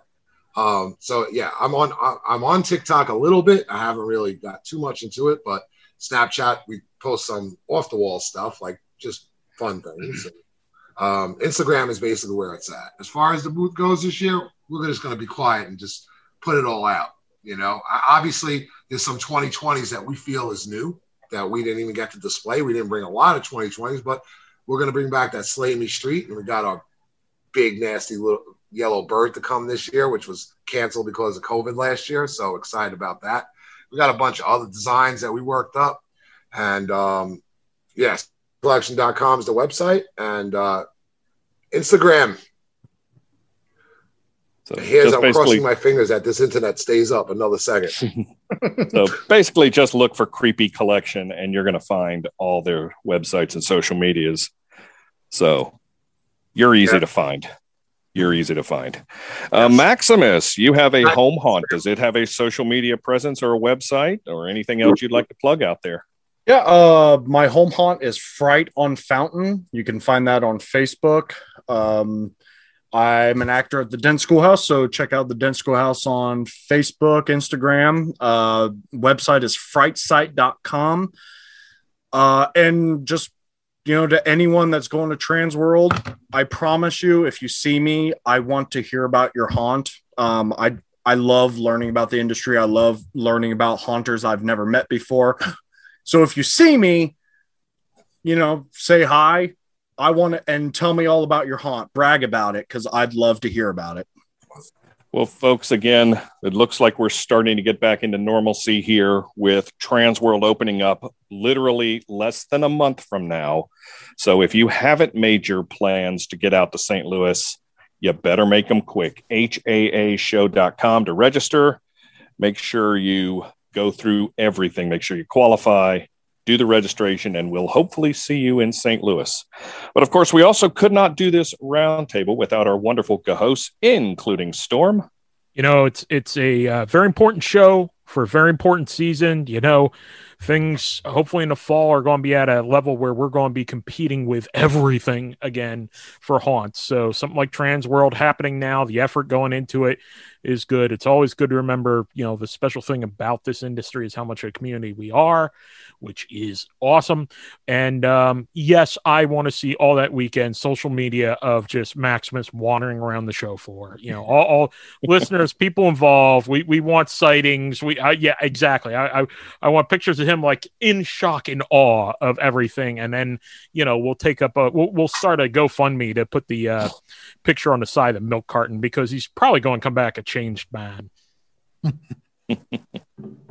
Meat hook, Jim. Oh, I, I can't agree more with Storm regarding that, but I unfortunately can't be there as much as I would like to. Uh, you know the old adage, happy wife, happy life. So that's why I'm going on vacation instead of going to Transworld this year. So I, I, I look forward to seeing all the social media and everything, especially Maximus's reaction for his first time there. Again, Jerry Vane could not be with us tonight. My name is Drew Badger, and I will do whatever I can to get Maximus dressed up in a chupacabra outfit and just do sightings all weekend long at Transworld. Once again, folks, Thanks for having us on, guys. Absolutely. Once again, this is the Round Table of Terror here on The Big Scary Show. That's it. That's going to make chupacabras explode. Maximus in a costume. It's going to be like House of a Thousand Corpses and bunny rabbit outfits all over again for Hans. I bet you Zagone Studios probably has a chupacabra. What am I being volunteered for? Well, we didn't make you get rid of the hats, so at least you can do that for us. Deal. Okay.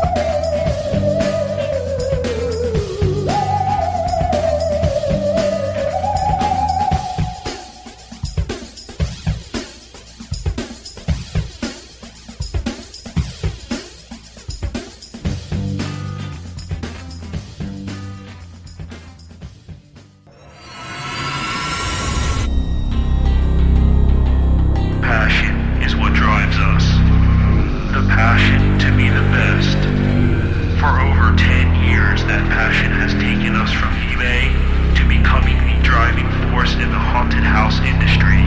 And we are just getting started. From flex props to 9 foot giants.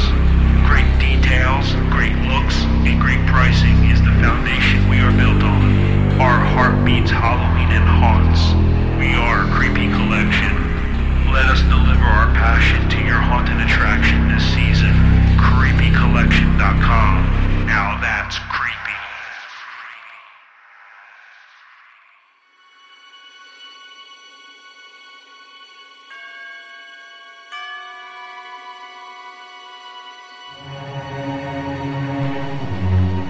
Music for Haunts, Storming Vampire Castle on The Big Scary Show.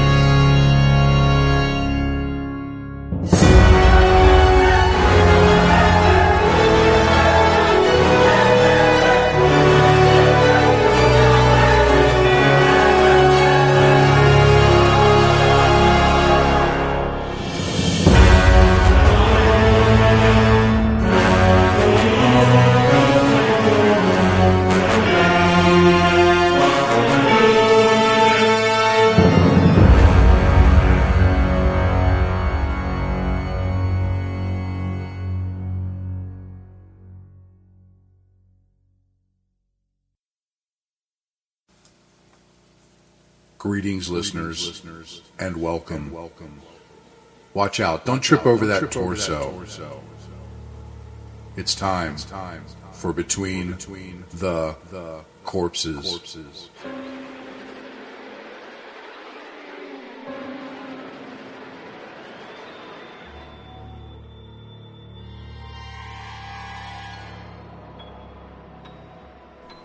Greetings, listeners. Meat Hook Jim here, and on this episode of Between the Corpses, we are going to the Caribbean island of Jamaica. Rather than a traditional wake with mourning, the Jamaican culture celebrates the deceased through Nine Night, also known as Dead Yard or Setup. It's a celebration on the ninth night after the deceased has passed away with food, white rum, dancing, music, and sharing stories. The tradition has African and European Christian influences. It's said to take place on the ninth night because African slaves believe it took nine nights for the spirit, or duppy, to arrive back home in Africa and find peace.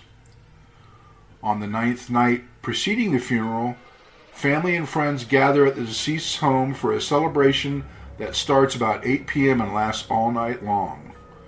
Like Chinese funeral traditions, furniture is rearranged. The mattress is flipped over so the duppy doesn't recognize the room and want to stay rather than go to the afterlife. Everyone will say hymns, also known as Sankeys, dance and share stories and memories with the deceased. The first dance is Dinki Mini, celebrating the celebration of life and inviting deceased ancestors' duppies to join. A table with food and drinks for the duppy is set up. Goat or pork is usually the meat served. It's believed that the duppy will join the celebration to eat, drink, and listen to the stories shared, so no one can eat from this table until after midnight, the witching hour, when the duppy has left for the afterlife.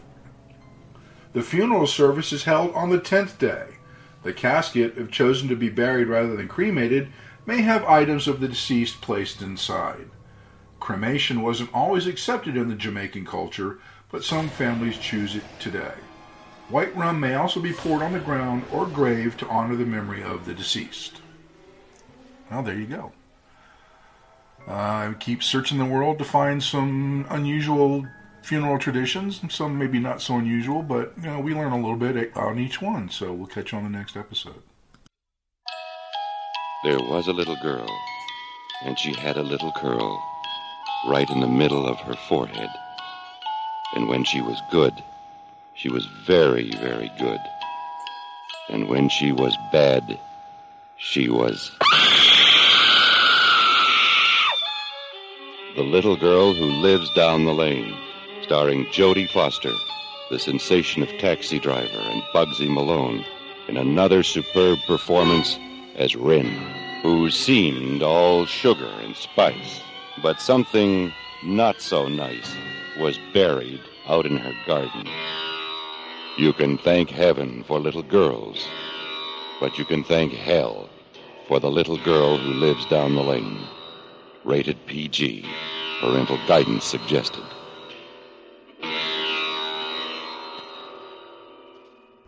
Ohio Haunted House owners, actors, and enthusiasts. Join the new Ohio Haunters Association. We are working with haunters across the state, from home to pro, to strengthen the Ohio haunt community. Open to all owners, actors, makeup artists, prop builders, designers, and Halloween paranormal enthusiasts. The Ohio Haunters Association, where haunting is the heart of it all. Look for us on Facebook.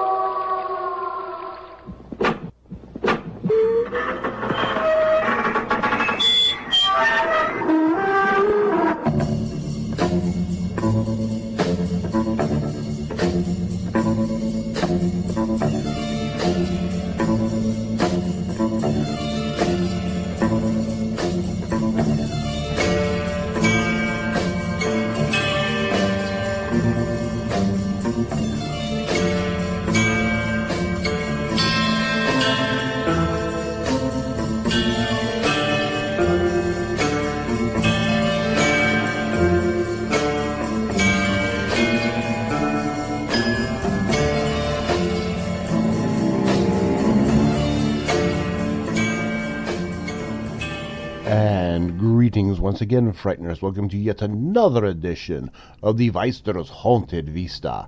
And here we are in early April. Did you all miss me? You beautiful, adorable, lovable creature. Wow. Talk about enthusiasm. I expected that from Jerry Vane, but everybody else, jeez. You creep. I expected that from him too, but never mind. You sunk my battleship. And with that convenient, well placed, and well timed segue there, Yeah, why not? this time on the Vista, we're going to be taking a look at the latest and possibly last of Legendary and Warner Brothers of Monsterverse offerings, the big banana itself, Godzilla vs. Kong.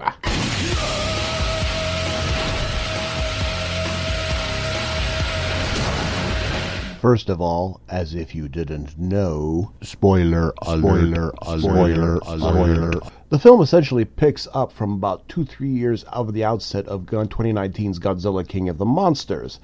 Essentially, Kong is in some sort of an isolation tank on Skull Island to protect him from Godzilla's wrath, as both he and Kong are alpha titans, and there can only be one, as one of the characters says so melodramatically in the first few moments.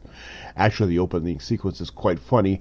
My wife referred to the first five minutes as the average American male getting up to go to work in the morning.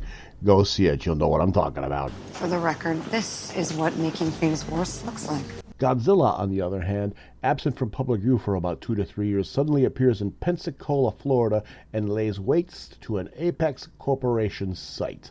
He's looking for something, and for those in the know, it's King Ghidorah's skull, which is being used in horrible experiments to create Mechagodzilla, but more on this later. The rest of the film dives into keeping Kong and Godzilla separate, while Kong leads this Apex Corporation to find a entrance into the Hollow Earth, which is another kettle of fish altogether. Essentially, if you've seen the 2019 Godzilla film, you'll understand the concept, but they really expand upon this, and that's one of the film's best selling points, I think, is the visualization of this Hollow Earth concept. They really knocked it out of the park in terms of the special effects. It's an entire I would say universe that would stand some good exploring if the series continues, and it really defies the imagination what they did with it. Very, very well done. The crux of the rest of the movie is essentially the two or three confrontations between Kong and Godzilla, and obviously, as most of us well know by now, the creation of a Mechagodzilla by the Apex Cybernetics Corporation, which, in some of the worst and most horribly inspired mad scientist ethos I've ever seen on a film, they essentially have acquired the King Ghidorah skull that Godzilla ripped off in the 2019 film. Remember, Jonas wanted to get his hands on that thing at the end of the movie in the Stinger, and he essentially combines self learning AI with the DNA of King Ghidorah. You people never watched Frankenstein or Jurassic Park, did you? Kiss me, you fool. Knock it off. Needless to say, the third act with Kong, Godzilla, and Mechagodzilla is spectacular. Really, the special effects in this film are its saving grace. Yeah, the plot is minimal, but for those of you who criticize the script writing and the storytelling, did you ever actually watch all the old Godzillas from the 60s and 70s? They weren't exactly what you would call prime examples of literature either. Finger licking good. I've said this many times before, but if you want War and Peace, go watch War and Peace. Got it? I'd suck it in if I were you. Now, in regards to the criticism of the cast being wooden, cardboard, and underdeveloped, there's a certain amount of truth there. I mean, to be quite frank, the villains of the piece are about as stereotypical as they get. But, in terms of some of the supporting cast, this just isn't the case. The little girl who has the connection to Kong steals this film. To be quite frank, this is Kong's movie by a long shot. Godzilla really isn't that predominant here, except as an adversary and for the fight scenes. To be quite frank, this is more of a Kong than a Godzilla film. But that is not to the film's detriment. There's some really remarkable and touching moments, which brings me to the CGI in this flick. This stuff is unbelievable. From the massive fights between Godzilla and Kong, not to mention the finale with Mechagodzilla, to Hollow Earth, they have really surpassed themselves in terms of the legendary MonsterVerse series. All the way back in 2014's Godzilla, things were quite spectacular to begin with, but this hits a new high, especially the final confrontation in Hong Kong. I won't go too much further into this aspect of it, but it's really visually a treat. They tick all the right boxes, and the realism to both Godzilla and Kong and even Mecha Godzilla is staggering, and that's the big selling point of the film. Not to mention the action sequences, but I'll touch on that in a moment. Regarding the cast once again, the return of Millie Bobby Brown as Madison and Kyle Chandler as her father, who barely has any time in the film at all, actually is expanded with her interactions with Julian Dennison and Brian Tyree Henry, the comedic relief of the film. This guy just steals it. He's funny in every scene he is in. As for the rest, Rebecca Hall and Alexander Skarsgård, who is fresh off his stint off of CBS's The Stand as Randall Flagg, have an interesting interplay with the corporate head's evil, greedy daughter, and both the evil, greedy people get their just desserts at the end, but I'm not going to give away how. But as I said, most of them are pretty flat, and I agree with it. The evil people are just evil and un- unrepentant and blah, blah, blah, blah, blah. You get the picture. The meat of the film comes with the other remaining characters, who aren't that wooden, and they add a certain humanity to what should other be a big pile of crash crumble chomp. And special mention must be made of Kaylee Hottle as the little deaf girl who has this emotional connection to Kong. The bond between the two is touching, human, and very endearing, but go see it for yourself. You'll understand what I'm getting at. In regards to the fight scenes, the first confrontation between Godzilla and Kong over the ocean has pretty much been blown out of the water, ha ha ha, by the advertising campaign, which pretty much gave it all away, so I won't get into it here. However, the second and third confrontations in Hong Kong are amazing and well worth the price of admission, which also, by the way, harken back quite a bit to the 1962 King Kong vs. Godzilla. There's a lot of subtle tributes to the original film, which, by the way, was my first ever Godzilla film, so I'm very emotionally attached to that flick. Not to mention, I was really waiting for this one too to see how they would handle it, and the tributes are there. If you're a fan of the original, you'll catch them. Eat your vegetables! You'll get the idea. But I must say, in terms of action payoff, this film delivers. Godzilla and Godzilla King of the Monsters, while both had a certain amount of action, and I still say the 2019 film is far superior to the 2014 film, there was also a bit of a letdown and there could have been more. Not so here.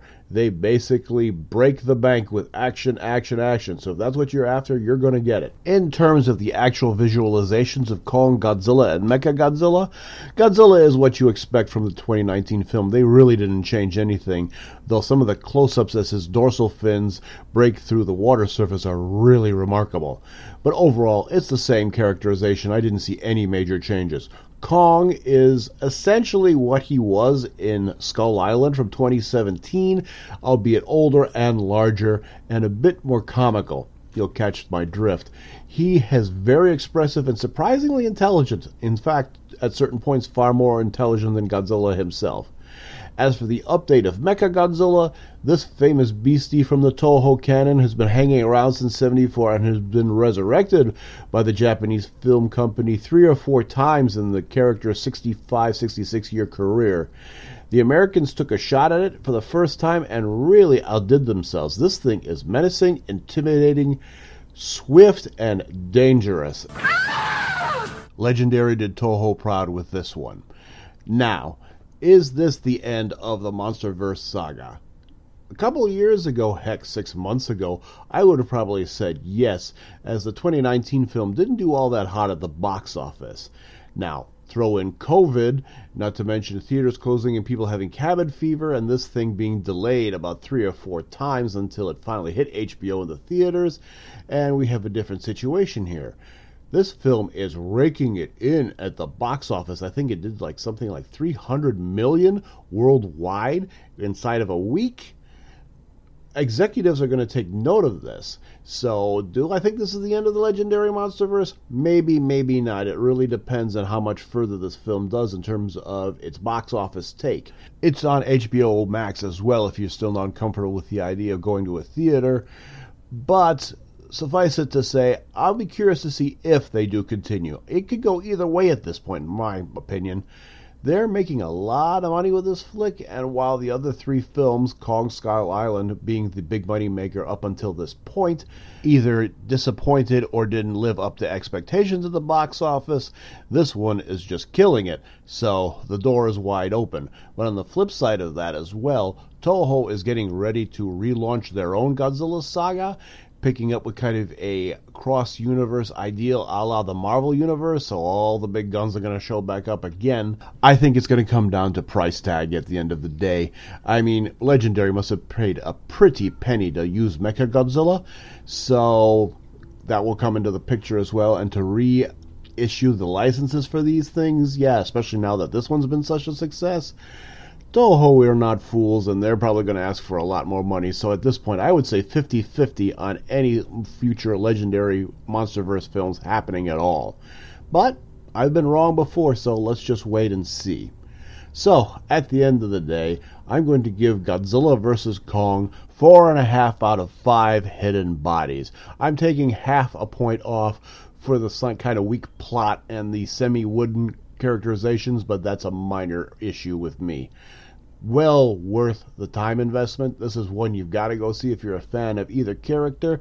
And it really, if it is the end of the legendary Monsterverse, it goes out on a huge, tremendous high. All family fun. Go see it immediately. Comments, critiques, suggestions, drop me a line at erveister at woh.rr.com. I'm no longer on Facebook and probably will never return. I was hacked this past June. Facebook refused to help me, so if you are friends with me on Facebook, remove yourself immediately. Apparently, these people who hacked me are using my page to hack my friends, so buyer beware, get off of there quickly.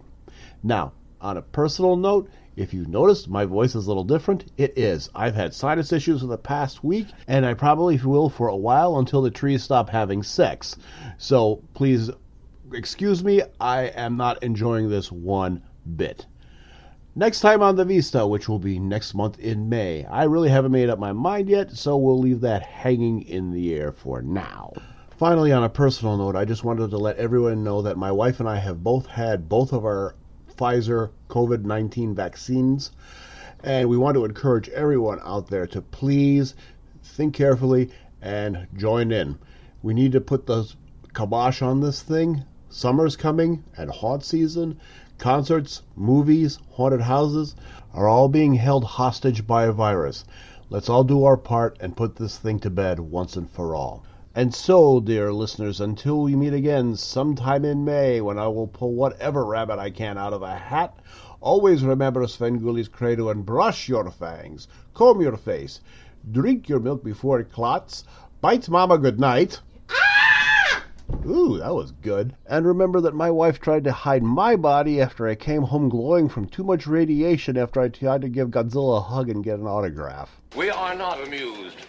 Everyone be safe, stay healthy, keep working on them props, and we'll see everyone next time around. Take care until then.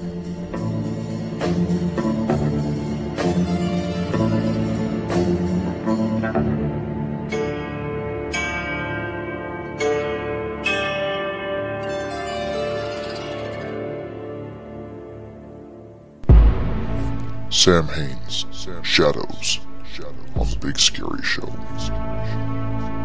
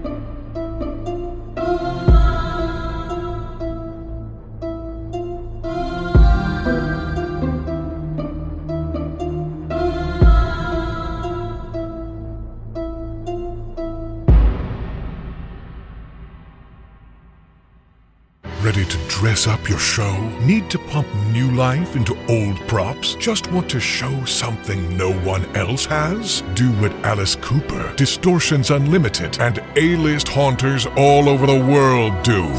Wear Von Charon. Durable, handcrafted, dependable year after year. Von Charon. When you scare enough to wear the very best. VonCharon.com.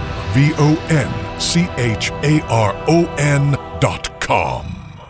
As we slide back into the swamp where we hid the body, we would like to thank the following sponsors Screamline Studios, Dark Imaginings, Fright Finder, Haunt Pay, Creepy Collection, and Von Charon Productions. We would also like to thank Virgil Franklin, master of the Ether Muse, as well as the Forga hosts, including Storm, Rants and More, HauntMinute.com, Badger, actor, trainer, and consultant, RabbitBadger.org, Meat Hook Jim. Check out his other podcast at WrestleHorror.com, and Jerry Vane, the Honstrumentalist, JerryVane.com, and finally you. Without you, the listener, we are nothing. The Big Scary Show is copyright Big Scary Show LLC, and no rebroadcast of this show may be made without express permission of the owners. All music used on The Big Scary Show is used with expressed permission of the artists themselves.